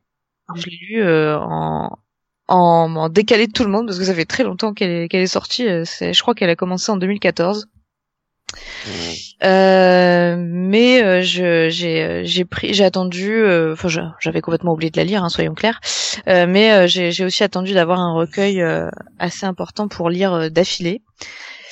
Et voilà, le groupe qu'on suit, c'est donc Mal, Ripley, Molly, April et Joe. Il y a d'autres personnages, mais là c'est vraiment le groupe d'amis qui combattent les forces surnaturelles. Enfin, il y a un esprit un petit peu Buffy parfois, ça me fait beaucoup rire. Ça me rappelle mon adolescence. Mais c'est surtout moi ce qui m'a touchée, c'est que j'ai voulu lire cette série parce que je voyais la diversité des représentations des filles. Qui sont des filles, hein, pas des femmes. Elles sont très jeunes. On n'a pas l'âge exact, mais sont des enfants. Et en fait, on a des styles très très différents de filles. Et ça, c'est quand même vraiment vraiment très rare. Donc, j'étais attirée par mon côté féministe, on va dire. Et j'ai été assez agréablement surprise parce qu'en plus, non seulement il y a des représentations, mais elles sont pas creuses. Hein, Chaque fille est différente, mais il y en a une dont on apprend. Je vais spoiler un peu. Alors moi-même, je l'ai même pas encore lu, mais je suis tombée dessus sur l'info complètement par hasard. C'est à l'épisode 17 de mémoire que Jo, donc une des membres du groupe, est en fait transgenre. C'est ça.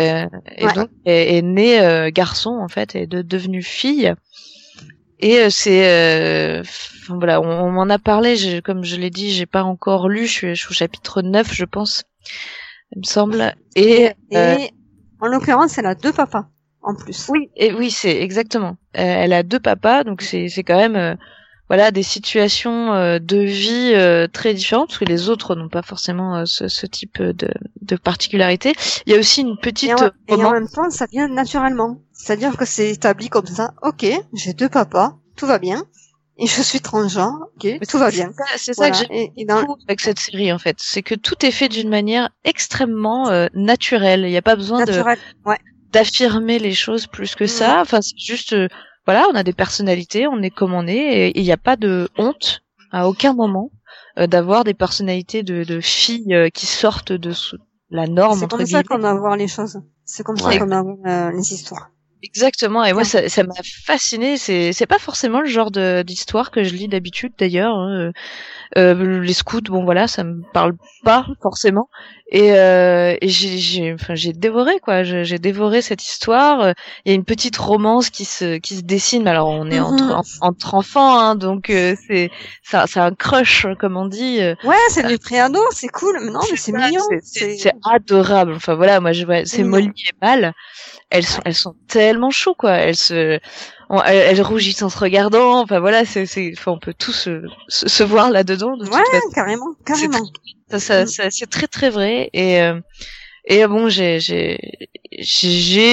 une petite préférence pour le personnage d'April qui est une petite rouquine avec des nœuds dans les cheveux et qui met des shorts colorés et qui dit plein de blagues. Je ne sais pas pourquoi j'ai une préférence. Ça m'étonne pas.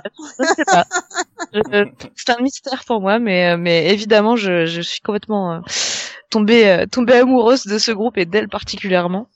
La toute petite qui en fait gagne les concours de force. Enfin voilà, je trouve ça génial qu'il y ait comme ça des représentations de ce que c'est qu'être une fille, qu'être un enfant, enfin voilà, de manière extrêmement naturelle et différente et nuancée et c'est en plus voilà l'histoire derrière avec toutes les événements surnaturels, c'est hyper rythmé, on s'en lasse pas, enfin il y a tout, enfin voilà, c'est juste il y a tout dans ce comics et je suis complètement tombée amoureuse de ça et je regrette de pas avoir commencé avant.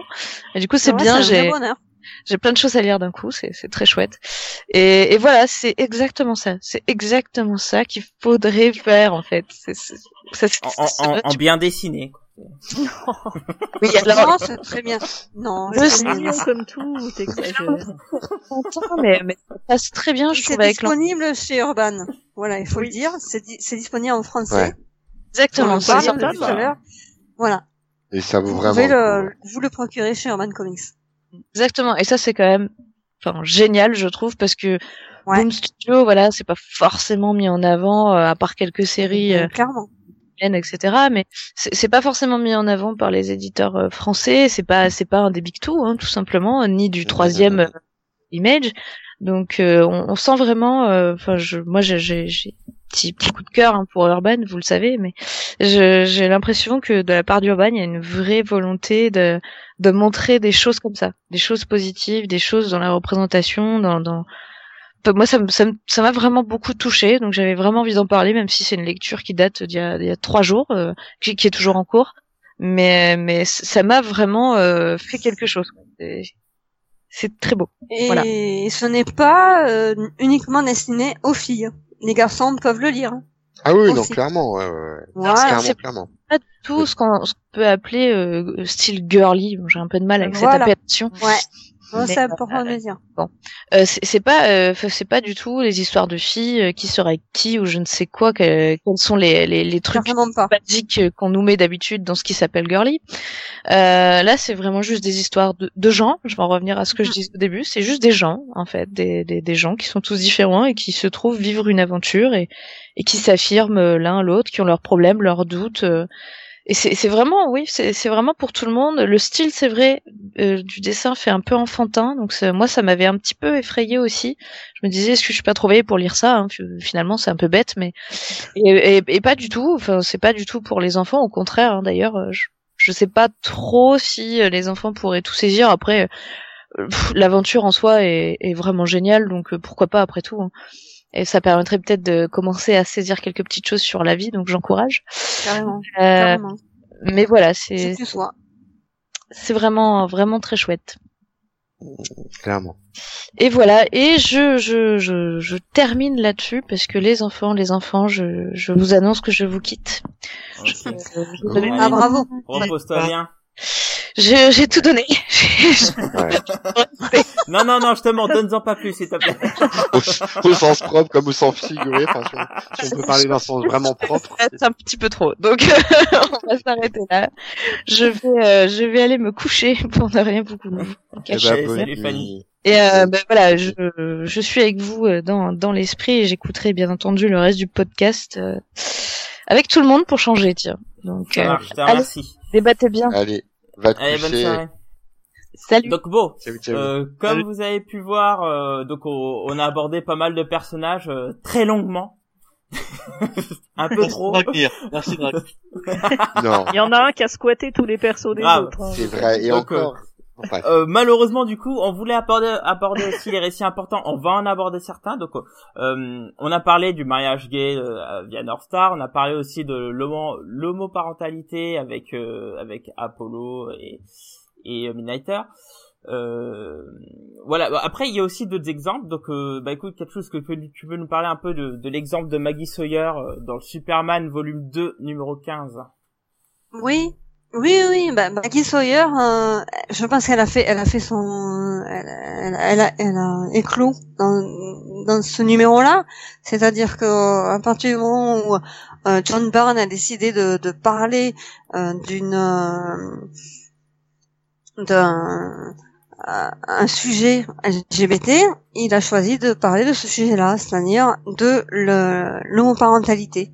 Donc Maggie Sawyer, le problème qu'elle a, c'est que elle est maman et elle est lesbienne. Donc elle a été mariée avec un homme, elle a eu un enfant avec lui et puis elle s'est découverte lesbienne sur le tard. Et elle raconte son histoire, son parcours à Superman, auquel cas en fait, elle a dû un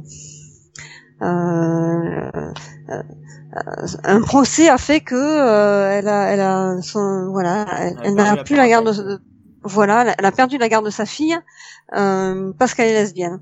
Et ça, c'est quelque chose que John Byrne a très bien évoqué parce que c'est quelque chose qui est réel. Enfin, moi personnellement, j'ai une amie qui a vécu ce cas. Voilà, elle est lesbienne et elle a perdu la garde de son fils parce qu'elle était lesbienne. Et ça, c'est quelque chose de vraiment, vraiment atroce et abject. Et John Byrne, dans son run de Superman, hein, ce titre-là de Superman, a réussi à très bien retranscrire ce propos. C'est génial, franchement. Comment un super-héros tout d'un coup omnipotent peut tout d'un coup se réduire au statut de l'humain et de la personne LGBT en disant oh ok, en fait, je ne sais rien de la vie des gens, je ne sais rien du statut de l'humain et je découvre petit à petit ce que les gens sont à même de vivre. Ça, John Byrne, dans ce numéro-là, il a été au top.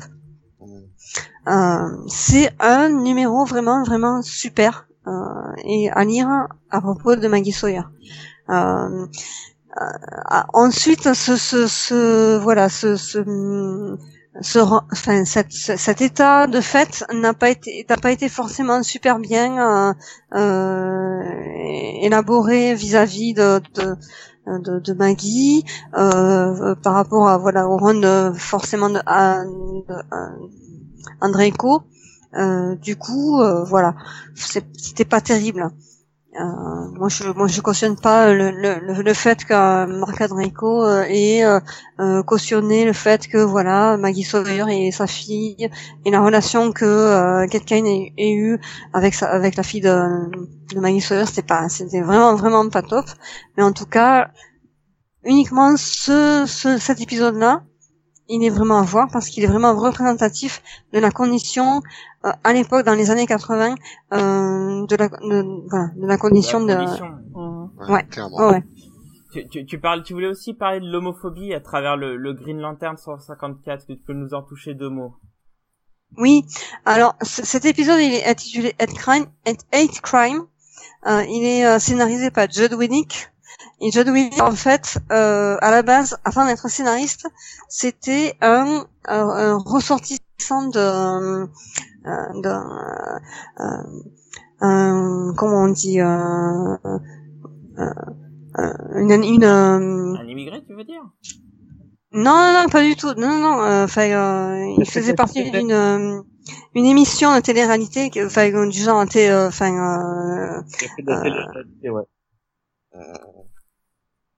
c'était je sais plus comment ça s'appelait.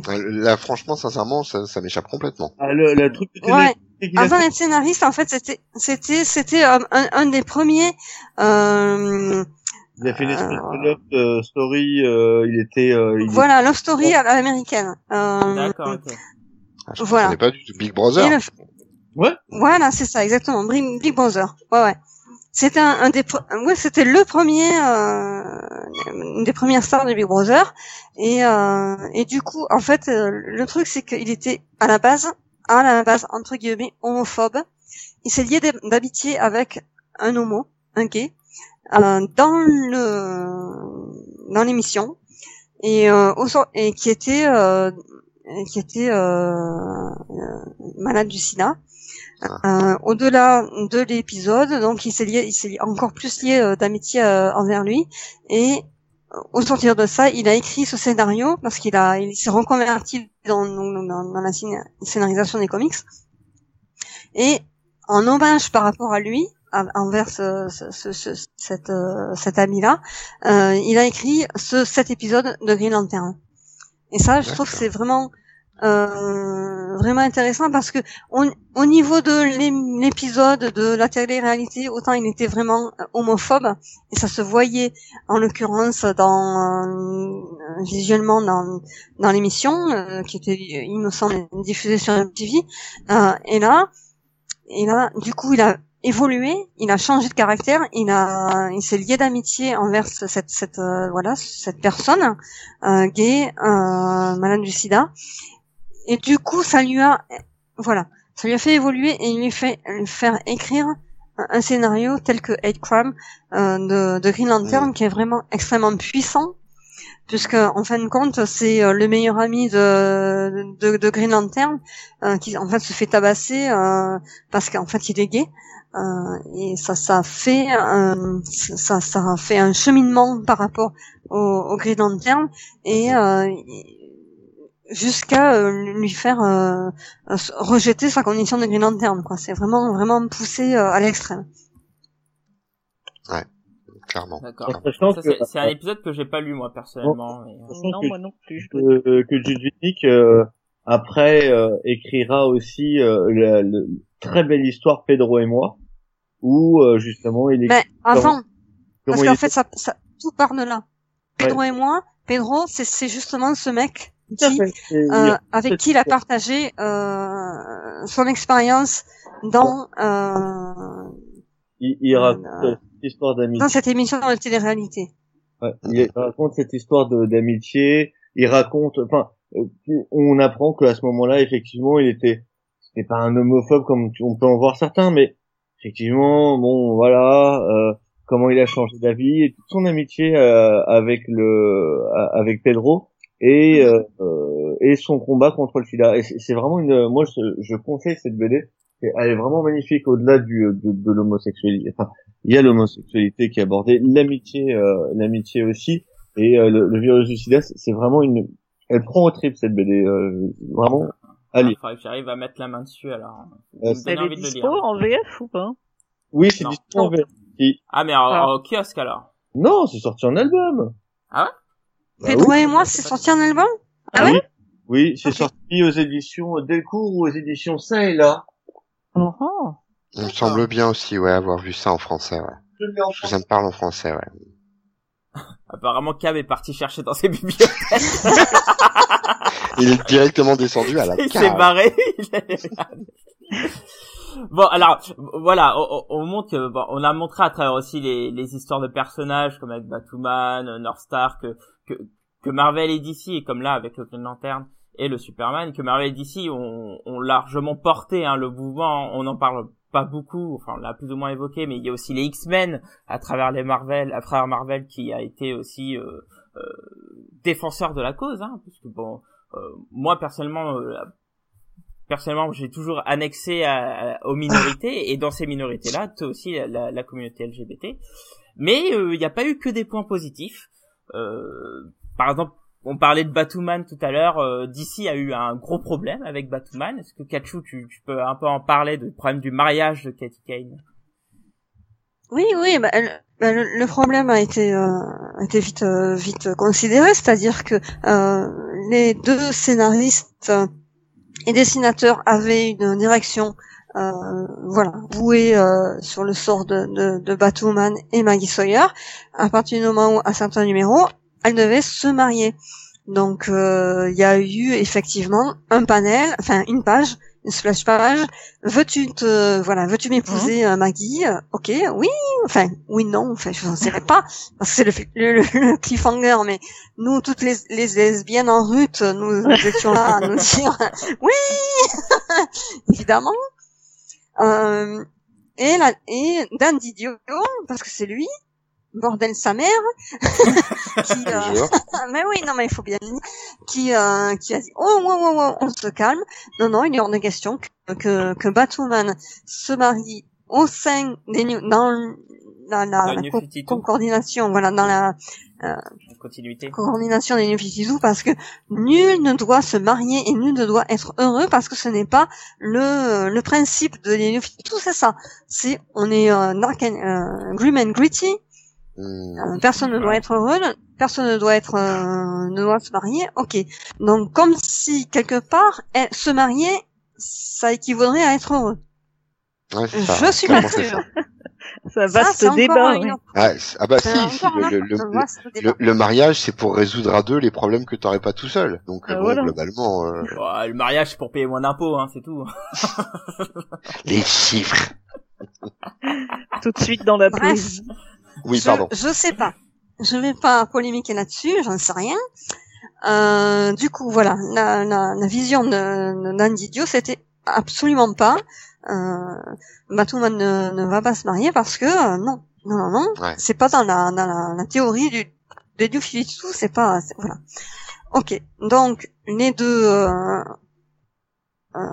les deux artistes ont dit ok, puisque c'est comme ça on arrête. On a beau aimer ce personnage et on a beau vouer des mois, voire des années de création envers elle, et on a beau l'idolâtrer, tout ce que vous voulez, et puis ils l'ont dit hein, sur leur blog respectif, il n'y a pas de problème, on les croit. Et, voilà. On arrête. Donc, ça s'est terminé comme ça. Ça a créé le départ de J.H. Williams 3 sur le titre. Exact. Enfin, bon. Voilà. Ouais. Bon. C'est dommage, quoi. Ils avaient, mais alors, par contre, parallèlement, quand on parlait tout à l'heure, maintenant, Wonder Woman a supporté le mariage gay. Donc, globalement, on peut dire que Marvel et DC ont quand même supporté quand même la communauté LGBT. Hein. Supporté dans le sens aller dans le même sens, hein, pas une gonfle. Hein. C'est clair. Ils ont suivi le vent. Il y a des choses qui sont beaucoup plus osées ailleurs. Là, on me reprochait sur le chat de pas parler d'indé. T'as mentionné. Mais on va en parler parce que moi j'ai des trucs à lire sur les indés. C'est oui. Non mais voilà. Enfin, Pour moi, les comics mainstream, enfin les gros majors suivent une trace comme la représentation des femmes dans les comics ou les minorités ethniques dans les comics, parce que ça fait vendre, hein, et que c'est pas, voilà, nous les femmes on a de l'argent. Ça, oui, quelque part. Ouh là là. Et oui, on a des sous. Et nous aussi, on achète. Il s'avère qu'on achète des comics. Et oui. Et ça, il y a un pouvoir d'achat, petit à petit, nous aussi, nous avons un pouvoir d'achat. Les femmes ont un pouvoir d'achat. Les gays et les lesbiennes ont un pouvoir d'achat. C'est pas nouveau. Mais ça, les majors commencent petit à petit à se le concevoir. Donc ils se disent, oh putain, il y a un truc à faire là. Ouh là là, il va falloir faire des personnages féminins, des personnages LGBT, des... Et on va acheter. Oui. Moi, enfin, personnellement, oui, j'achète. Et ben oui, j'achète, j'ai envie de ça. Y a pas de problème. C'est pas un mal. Après, c'est la motivation de base. Je vais pas être hypocrite. Hein. Je vais pas rester hypocrite. Il y a pas de problème. Si j'ai les personnages féminins dont j'ai besoin, si j'ai, en plus, pire que ça, si j'ai les personnages féminins dont mon fils a besoin, c'est ça le pire. Bien sûr. C'est ça qui est le plus intéressant. J'achète. Je lui prends ses BD. Je lui prends ses Spider-Gwen. Il n'y a pas de problème. Mais je lui prends la toque. Voilà, parce que c'est quoi le but plus tard? C'est que lui, il ait une conscience que il y a des super-héros, et on s'en bat les couilles. Franchement, ça va les couilles. Les super-héroïnes. Il y a des super-héroïnes qui vont faire évoluer les choses pour les garçons. Et qui vont les faire voir, là, ce qu'ils peuvent maintenant. Parce que les Spider-Man et les Iron Man, c'est bon. On en a bouffé pendant des décennies. Est-ce qu'on peut pas... Tu vois, parallèlement, paradoxalement, ils peuvent créer des personnages homosexuels, mais moi je veux bien qu'ils créent des personnages homosexuels, mais il faut qu'il y ait une certaine utilité. Ok, tu crées un personnage, tu peux créer un personnage homosexuel, il n'y a aucun souci. Ils peuvent vivre les mêmes histoires, mais je trouve ça dommage aussi de pas plus les exploiter. Tu vois, je parle par exemple de Iceman, Bendis le transforme en homosexuel. Oui, bon, pourquoi pas? Mais derrière, c'est pas utilisé, c'est bête, quoi. L'utilité, tu l'as ailleurs. Tu l'as pas dans les mainstream. Tu l'as ailleurs. Ouais, tu l'as dans les comics underground ou voilà. Tu l'as dans les Number James. Mon fils, il a 12 ans. C'est un garçon. Il est très bien constitué. Dieu merci. Il lit le Number James. Il kiffe. Il kiffe toute cette équipe de nanas, dont un trans, dont deux lesbiennes. Il kiffe. C'est quoi le problème? Il y a pas de problème. Tout va bien. Non, vraiment. Tout va. Tout simplement. Je sais pas comment expliquer. Il faut pas se limiter à des barrières de garçons, de filles, de sexe, de je sais pas quoi. Non. Mais moi je suis assez d'accord avec ce que dit Amandine sur le chat là. Il faut des personnages LGBTQ. Parce qu'ils sont comme ça sans que ce soit un élément de l'intrigue. Effectivement, pour un personnage hétéro, tu mets pas en avant je suis un gros hétéro, tout va bien. Pourquoi le mettre forcément en avant? Ça coule de source, ça va dans l'histoire, ça se passe bien, et puis voilà, et Batwoman demande sa copine en mariage, et normalement on aurait dû avoir une suite. Sans que ce soit forcément ça peut aussi faire partie intégrante du récit. Je reprends sur la série que je voulais citer tout à l'heure, c'est-à-dire Alters, chez Aftershock, où on a une super-héroïne qui est en fait un transgenre qui est justement en pleine transition, et donc ce jeune garçon fille en devenir ne se vit bien qu'en tant que super-héroïne. Et en plus de ça, il se découvre des pouvoirs à ce moment-là. Donc on peut en faire un ressort scénaristique sans que ce soit... sans que ce soit poussé à l'excès, sans que ce soit outrant, sans que ce soit la cage aux folles, quoi, en clair. C'est simplement, il faut que ce soit bien fait. Et là, pour le coup, dans Alters, c'est vraiment super bien fait. Complètement. Oui, c'est une très bonne série. On attend qu'elle soit adaptée en France, comme tout After. Ah, c'est en VO. Malheureusement, aujourd'hui, on n'y a pas accès, quoi. Ouais. Mais ouais. Et d'ailleurs, donc tu parles d'Alters, qui est une série indé, hein, donc portée par leurs auteurs. Et donc du coup, Katchou, j'ai envie de te poser la question, est-ce qu'il y a des grands auteurs qui sont moteurs de la communauté LGBT? Mais ce qui est rigolo avec Alters, c'est que justement, son scénariste, sa mère, et lesbienne. Paul Jenkins, ouais. En fait, voilà. Donc il y a peut-être que il a été voilà, peut-être ou peut-être pas, j'en sais rien. Mais je pense que peut-être il a été influencé par le fait que sa mère soit lesbienne en écrivant ce personnage trans. C'est pas. Il n'y a pas de hasard. Il n'y a pas de hasard. Pas nécessairement. Voilà. Regarde, tout à l'heure, Dragneer, tu parlais de Scott Lobdell qui avait introduit Vega et qui en avait fait un personnage gay. Scott Lobdell, c'est celui qui a introduit le virus Legacy. Que je sache, après je peux me tromper, il n'a pas, en tout cas, d'entourage gay ou lesbien. Pareil pour Warren Ellis, en tout cas, qui a ou même Mark Millar, qui ont fait de Midnighter et Apollo des personnages gays. Ah oui, non, clairement, je veux dire, il n'y a pas obligation. Il n'y a pas une obligation. Bien sûr. Ça, après, ça peut aider. Tu parles souvent de ce que tu connais. Ça peut aider. Oui. Carrément. Chat, aussi, Peter David aussi. Ah oui, Peter David, absolument, ouais, clairement. Peter David, Greg Rucka sont des, regarde, Greg Rucka est un homme, et pourtant, c'est un auteur qui comprend très bien les femmes et qui arrive à très bien les écrire, même beaucoup mieux que les hommes. Moi, j'ai même l'impression que Greg Rucka écrit mieux les femmes que certaines femmes, tu vois. Carrément. Ouais, c'est une histoire de sensibilité. C'est une histoire de sensibilité, ça, clairement. Oui. Je veux dire, le mec, il a une certaine empathie, quoi. Ouais, de sensibilité ou de vécu. Je sais pas trop comment l'expliquer, mais bon, il y a plein d'auteurs blancs, hétéros, qui écrivent merveilleusement bien des scénarios de femmes, centrés sur des femmes ou centrés sur des personnages LGBT. Par exemple, voilà, Greg Rucka dans Gotham Central ou Batwoman, ces personnages de lesbiennes, elles sont exceptionnelles. Terry Moore avec Katchou, mais voilà, il y a pas mieux, quoi. Ron Martz dans Angelus avec le personnage de Daniel Matitz, avec voilà, dans Witchblade, c'est excellent. Stepan Sujic aussi, avec Sunstone, évidemment. Et oui, avec Sunstone. Ouais. Sunstone, ça a beau être un récit très érotique, lesbien, fétichiste et tout, mais c'est tout dans la nuance. C'est pareil, il y a Brian Kevogan aussi que je trouve qui est très complètement bon sur le thème. Voilà. Kevogan a même fait des sur des femmes. Oui. John Byrne a créé Maggie Sawyer, donc comme je disais précédemment, son vécu par rapport au fait qu'elle soit lesbienne et qu'elle ait perdu la garde de son enfant, mais c'est un homme hétérosexuel qui a écrit ça. Ouais. Comment il a fait pour écrire ça? Bon, Chris Claremont qui a créé le duo Mystique et Destiny. Ah oui, aussi. Le fameux, bien sûr. Voilà, Gail Simone qui est une femme mais qui a écrit un personnage transgenre dans le personnage de Alicia Yo.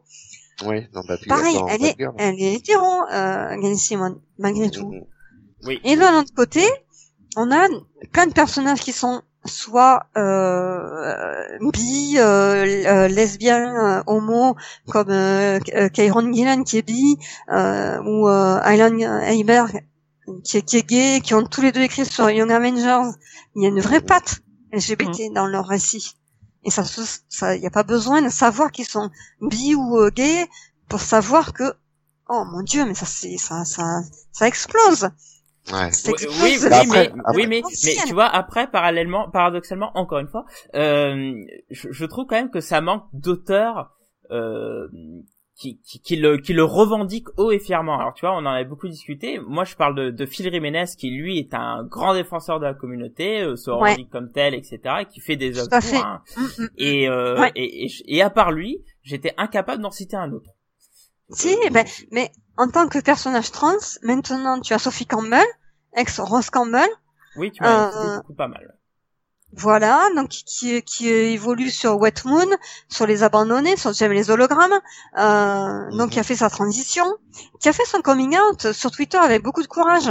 Et franchement, moi j'ai beaucoup d'admiration pour elle, parce que putain, c'est pas facile. Ah non, d'autant plus pour elle. Moi, j'ai énormément de respect pour la communauté LGBT, mais surtout pour les trans, qui sont encore plus stigmatisés de homophobie, enfin de transphobie. On est toujours dans le cadre de la perversion, quoi. Genre, je veux dire, pour certaines personnes, c'est autant les gays, bon, c'est acceptable, mais maintenant c'est politiquement correct. Mais alors là, ce qui transitionnent, c'est pervers. Franchement, bien sûr. Bien sûr.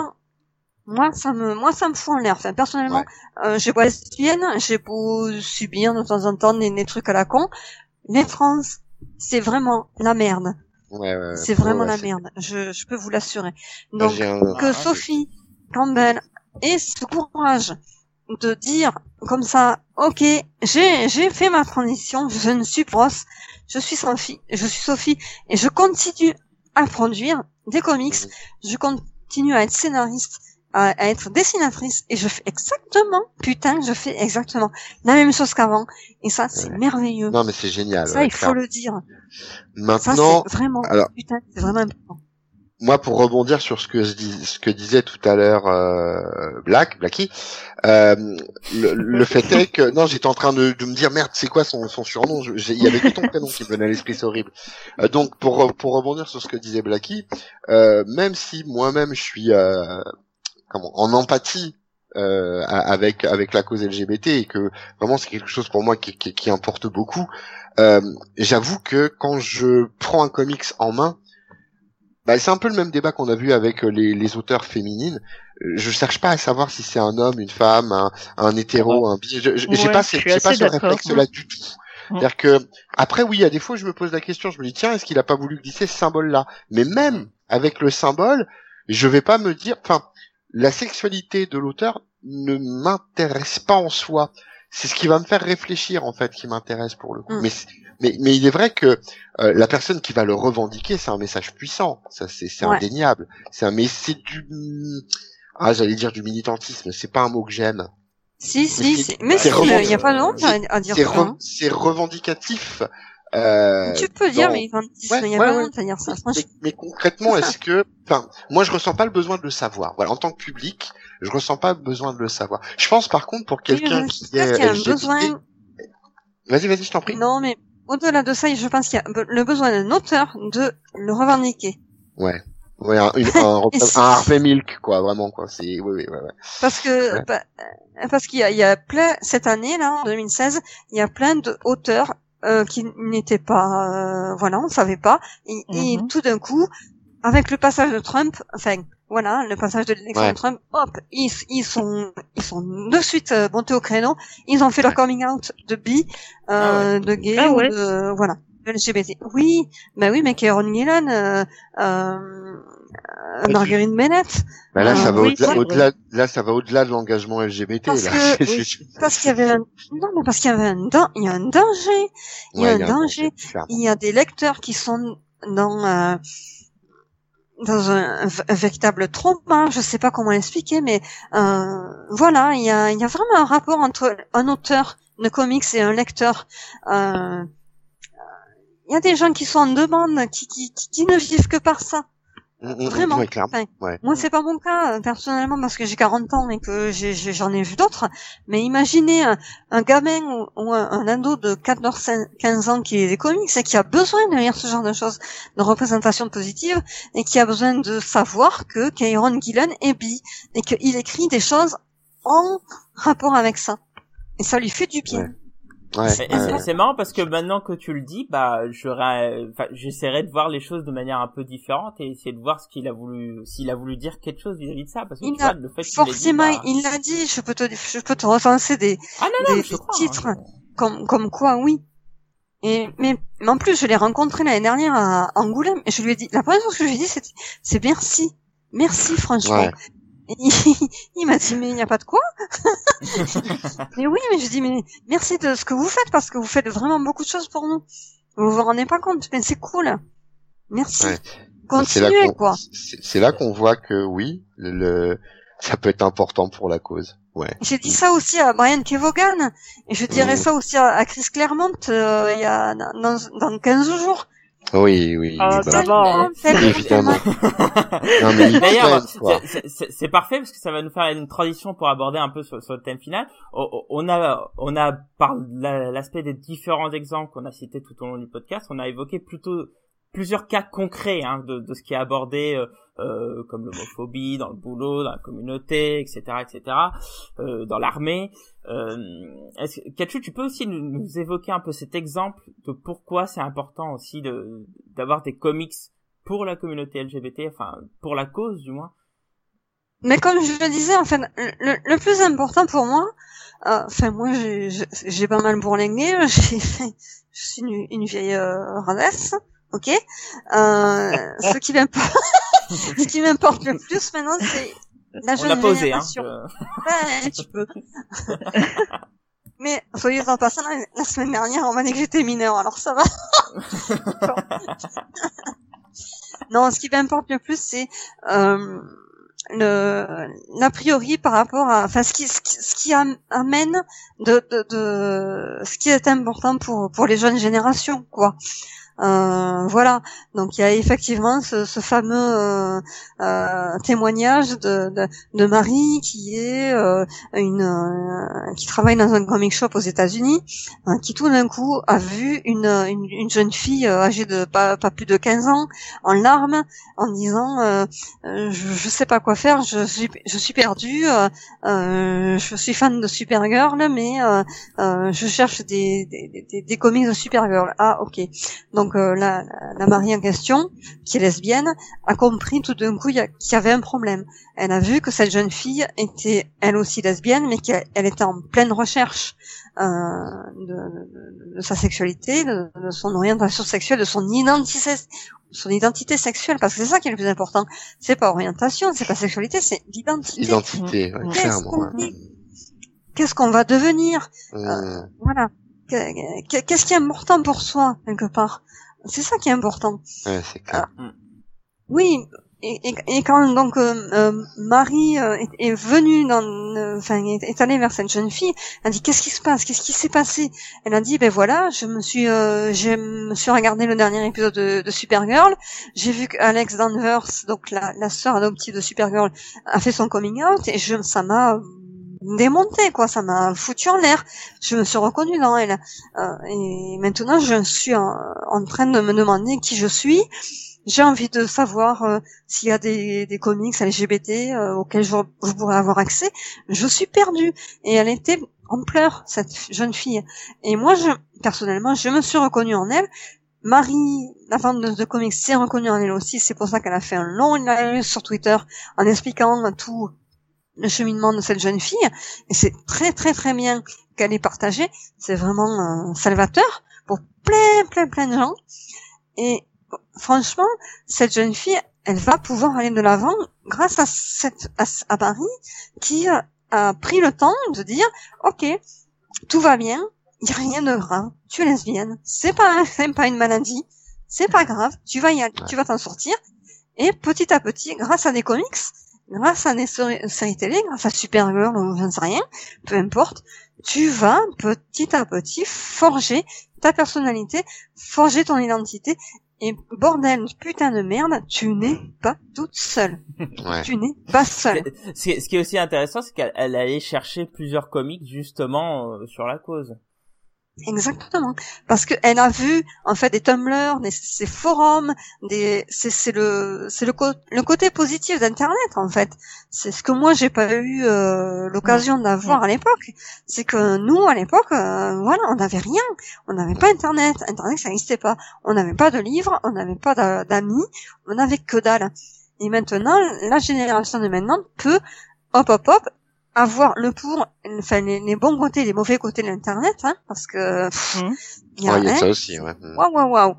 Mais là en l'occurrence cette jeune fille, elle a eu de la chance, c'est qu'elle a opté sur de bons critères et que elle est tombée sur la bonne personne, c'est-à-dire un mentor qui lui a dit tout va bien, au calme, on est ok, tout va bien, tu vas évoluer. Voilà, des comics, hop. Tu as tout ce qu'il faut pour que toi tu te sentes bien et tout va bien se passer. Et justement, moi, ça permet de rebondir dessus parce que c'est justement tout cet aspect de tiens, prends ces documents, on parle des comics, et voilà, fais-toi ton idée et fais-toi ton, fais ta démarche, ton évolution personnellement de manière privée de ton côté. Tranquillou dans ta chambre et tout, au lieu de devoir se faire via d'autres médias. Alors bon, là c'est essentiellement de la BD, mais il y a un aspect simplicité, plus visuel, plus l'aspect bah voilà retranché sur soi-même où t'as pas besoin d'en parler pour pouvoir justement te développer à ce niveau-là. Il est là pour moi le grand point positif des comics. Certes, c'est pas un média de masse, même s'il a pour vocation pour. Mais voilà, il y a vraiment une démarche qui est possible grâce avec les comics, et c'est pour ça que pour moi c'est vraiment très important. Complètement. Mais en fait, je pense qu'il y a les deux. Il y a le côté réseaux sociaux, mais dans un bon côté, c'est-à-dire les forums lesbiens, les trucs vraiment centrés, les forums LGBT. Enfin, je dis forums lesbiens en l'occurrence, hein, voilà, parce que la fille, voilà. Et les comics, voilà. Et de notre côté, enfin, surtout ne pas se cerner sur les trolls et sur les homophobes, parce que tu pourrais en crever. Tu pourrais en crever. Je crois que ça, tu peux vite devenir fou avec ça. C'est terrible. C'est violent. C'est terrible. Et quand t'as une gamine de 12, 13, 14 ans, j'en sais rien, qui se découvre à ce moment-là, enfin, dans notre ère moderne, moi j'ai eu la chance de me découvrir, mais il n'y avait pas internet, donc j'ai fait mon petit cheminement tout seul, par un coup fin, ok, j'ai eu mes hauts et mes bas, mais franchement je pense que je préfère avoir fait mon cheminement personnel il y a 20 ans que maintenant, parce que maintenant c'est trop la merde. Entièrement d'accord, ouais, vraiment. C'est trop la merde, parce que autant il y a des facilités et que tu peux tomber sur des personnes extrêmement bienveillante comme Marie, ou peut-être comme moi, si je tombe sur une ado ou j'en sais rien, putain, mais Dieu sait que je ferai tout en mon pouvoir pour l'aider, c'est clair et net, avec tout mon cœur, toute mon âme, évidemment. Mais d'un autre côté, il y a combien de trolls, combien d'homophobes qui vont la massacrer, pourrir la vie, ouais. qui vont la massacrer. Clairement. Alors qu'est-ce qu'il vaut mieux, je sais pas. Je sais pas. C'est qu'on n'a pas trop de choix, il faut faire avec maintenant, donc. Oui. Clairement. Tout à fait. Et c'est pour ça que les comics sont un média important pour la cause LGBT aussi. Parce que ça permet quand même de ne pas justement se centrer uniquement sur ces homophobes de mais d'avoir effectivement des choses dans lesquelles on peut se reconnaître quand même. Justement, quand 35 ans en arrière, t'avais pas beaucoup de modèles non plus. Hein. Clairement. Ouais. Non. On va pouvoir justement passer à la conclusion. Attends, vas-y, qu'est-ce que tu dis, Katchou ? Je pense qu'on faisait nos propres modèles à l'époque, on savait pas trop ce qui se passait, donc on s'imaginait plein de trucs, on était devant des montagnes fictives, je sais pas, je disais mais qu'est-ce qu'on va penser de moi, alors que maintenant, le truc il est réel, quoi. Qu'est-ce qu'on va, c'est pas qu'est-ce qu'on va penser de moi, c'est sûr qu'on va penser de moi. Voilà. Clairement. Mais, je t'arrête là, Katchou, parce qu'il va falloir qu'on conclue. Malheureusement, on prend une partie. Il y a une personne qui va bientôt partir, sachant qu'elle héberge la conversation. Donc ça peut être problématique. Donc je pense qu'on en a déjà beaucoup dit par rapport à la conclusion. Donc je vous propose de faire un rapide tour de table pour la conclusion. Donc Dragneer, rapide, s'il te plaît. Dragneer rapide, d'accord. Dragneer, 140 mots. Moi, je dis que même les plus longs chemins commencent par un seul pas, et que oui, bien sûr que les comics, comme tout le reste, c'est un média important, parce que, comme je l'ai dit tout à l'heure, même si ça permet à un seul gamin, à une seule personne, à un moment de s'y retrouver, eh ben, c'est suffisamment important, voilà. Pour lui, pour la cause, et pour la terre entière. Vive la France. N'importe quoi. Je vais voter pour toi. Ouais, on a notre futur président. Sonia. Oui, ben qu'est-ce que tu veux que je dise après ça ? Moi, je suis évidemment éminemment d'accord. Je pense que on va pas dire que les comics sont pas un média important ici sur ce forum, mais Moi je pense comme Dragneer, même si ça touche, même si ça peut sauver une seule personne, si juste un lecteur peut se reconnaître dans un personnage et passer une vie meilleure après ça, et ben rien que pour ça, ça vaut le coup en fait. Donc c'est pas le nombre ou la masse qui fait l'importance, c'est le message et celui qui le reçoit. Voilà. Exact. Très bien, je te remercie. Cab. Alors, j'allais dire que j'avais pas changé d'avis, mais ce que vient juste de dire Sonia me fait, ouais, je suis d'accord avec elle. En fait, l'importance est pas forcément effectivement dans la masse, mais dans la personne que ça peut toucher. À ce niveau-là, je suis d'accord. Les comics sont importants parce qu'ils vont permettre de toucher 1, 2, 3, 50, 100, peut-être 1000 ou peut-être 1 million, on sait jamais. Mais bon, de personnes, et donc du coup d'avoir un autre regard, peut-être un regard éducatif chez certains gros cons, un regard qui va pouvoir te dire ah je suis pas tout seul chez d'autres personnes, se faire s'interroger, tout ça. Et rien que pour ça, c'est très intéressant. Et rien que pour ça, c'est très bien. Et il faut que ça continue. Maintenant, si on parle de cause dans le sens général, la cause, un peu comme on pourrait parler de la rébellion dans Star Wars, non pas du tout. Voilà. Merci Cam. Katchou.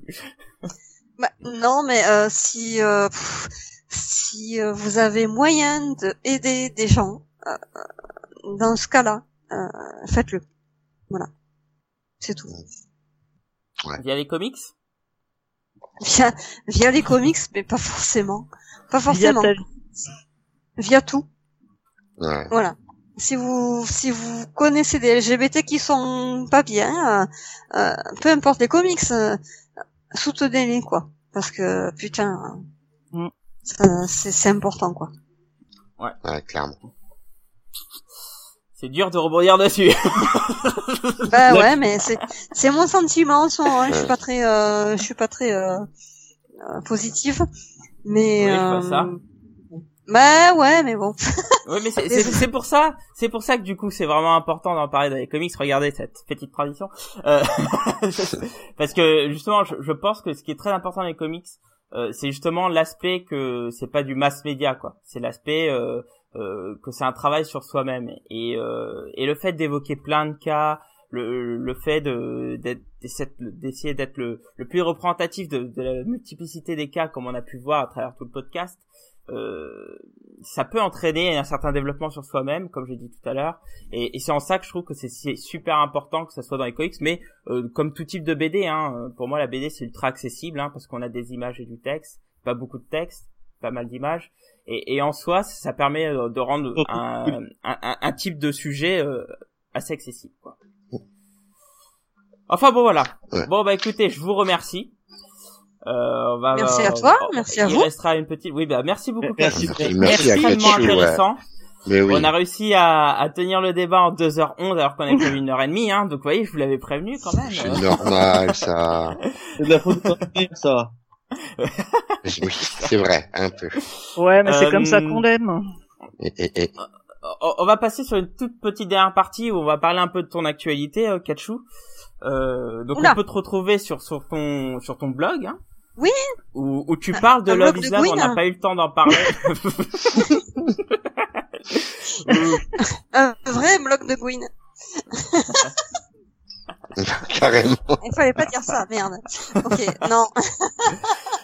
Donc voilà, donc on peut te retrouver sur ton site où tu fais des blogs, mais tu es aussi où tu parles d'ailleurs de Love is Love, on n'a pas eu le temps d'en parler, donc on vous mettra les liens vers son billet. Mais tu participes aussi à un magazine, est-ce que tu peux nous en toucher 2-3 mots, hein, assez rapide, parce que Cab va nous tuer sinon. Donc, Oui, ça fait un petit quelques numéros que je participe à la revue LGBTBD, donc qui est supervisée par Jean-Paul Genquin, et donc cette revue-là en fait réunit des bandes dessinées sur la thématique LGBT.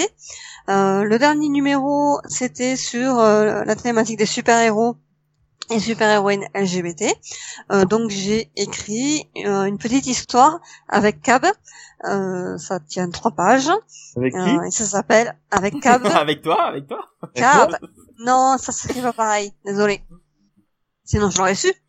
Ah oui, c'est pour ça m'a surpris. Hein Moi, j'ai rien contre, voilà. C'est l'histoire lesbienne. Donc, c'est Cab qui est au dessin, et j'ai écrit l'histoire, donc ça, c'est juste, voilà, 3 pages d'un début de série de super-héroïnes LGBT.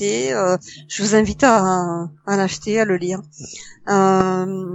Et avant ça, j'avais déjà écrit une historique sur Batwoman, et le prochain numéro, qui sera un hors-série, ça sera sur un historique sur les super-héroïnes LGBT. Voilà. Donc ça me tient à cœur d'écrire régulièrement sur cette revue. C'est cool. Voilà. Donc c'est une revue qui est disponible dans des kiosques spécialisés ou oui. Non, c'est dans des librairies LGBT sur Paris. Je pourrais pas vous dire exactement quel, mais en fait vous m'envoyez un mail et je vous dis les adresses. Très bien, on vous mettra les adresses, ouais. etc. au pire sur la news du ouais. podcast. Bon, écoute, je te remercie beaucoup, Katchou. C'était vraiment un super moment. Ça m'a fait plaisir. On voit qu'on a été passionnés, parce qu'on a fait un joli podcast, quand même, mine de rien. Donc on vous remercie aussi sur le chat, vous êtes encore nombreux d'ailleurs. Ah oui, merci à tous. Merci de nous avoir écoutés. Écoutez, le prochain débat qui sera dans 3 semaines normalement aura pour sujet y a-t-il trop de séries dérivées dans nos comics, Donc ça sera un débat entre GG Comics. Et puis sur ce, n'oubliez, vous pourrez réagir donc sur ce podcast, n'hésitez pas, soit sur notre Facebook, les GG Comics, directement sinon sur notre Twitter @lesggcomics ou directement via mail à ggcomics@comics-sanctuary.com. Donc voilà, je vous remercie pour tout et puis sur ce, je vous souhaite une bonne soirée et à la prochaine et encore bonne année. Allez, salut tout le monde. Salut. Bye bye. Salut. Mais Fanny, bien que malade, a toujours la truffe humide, n'ayez crainte. Bisous.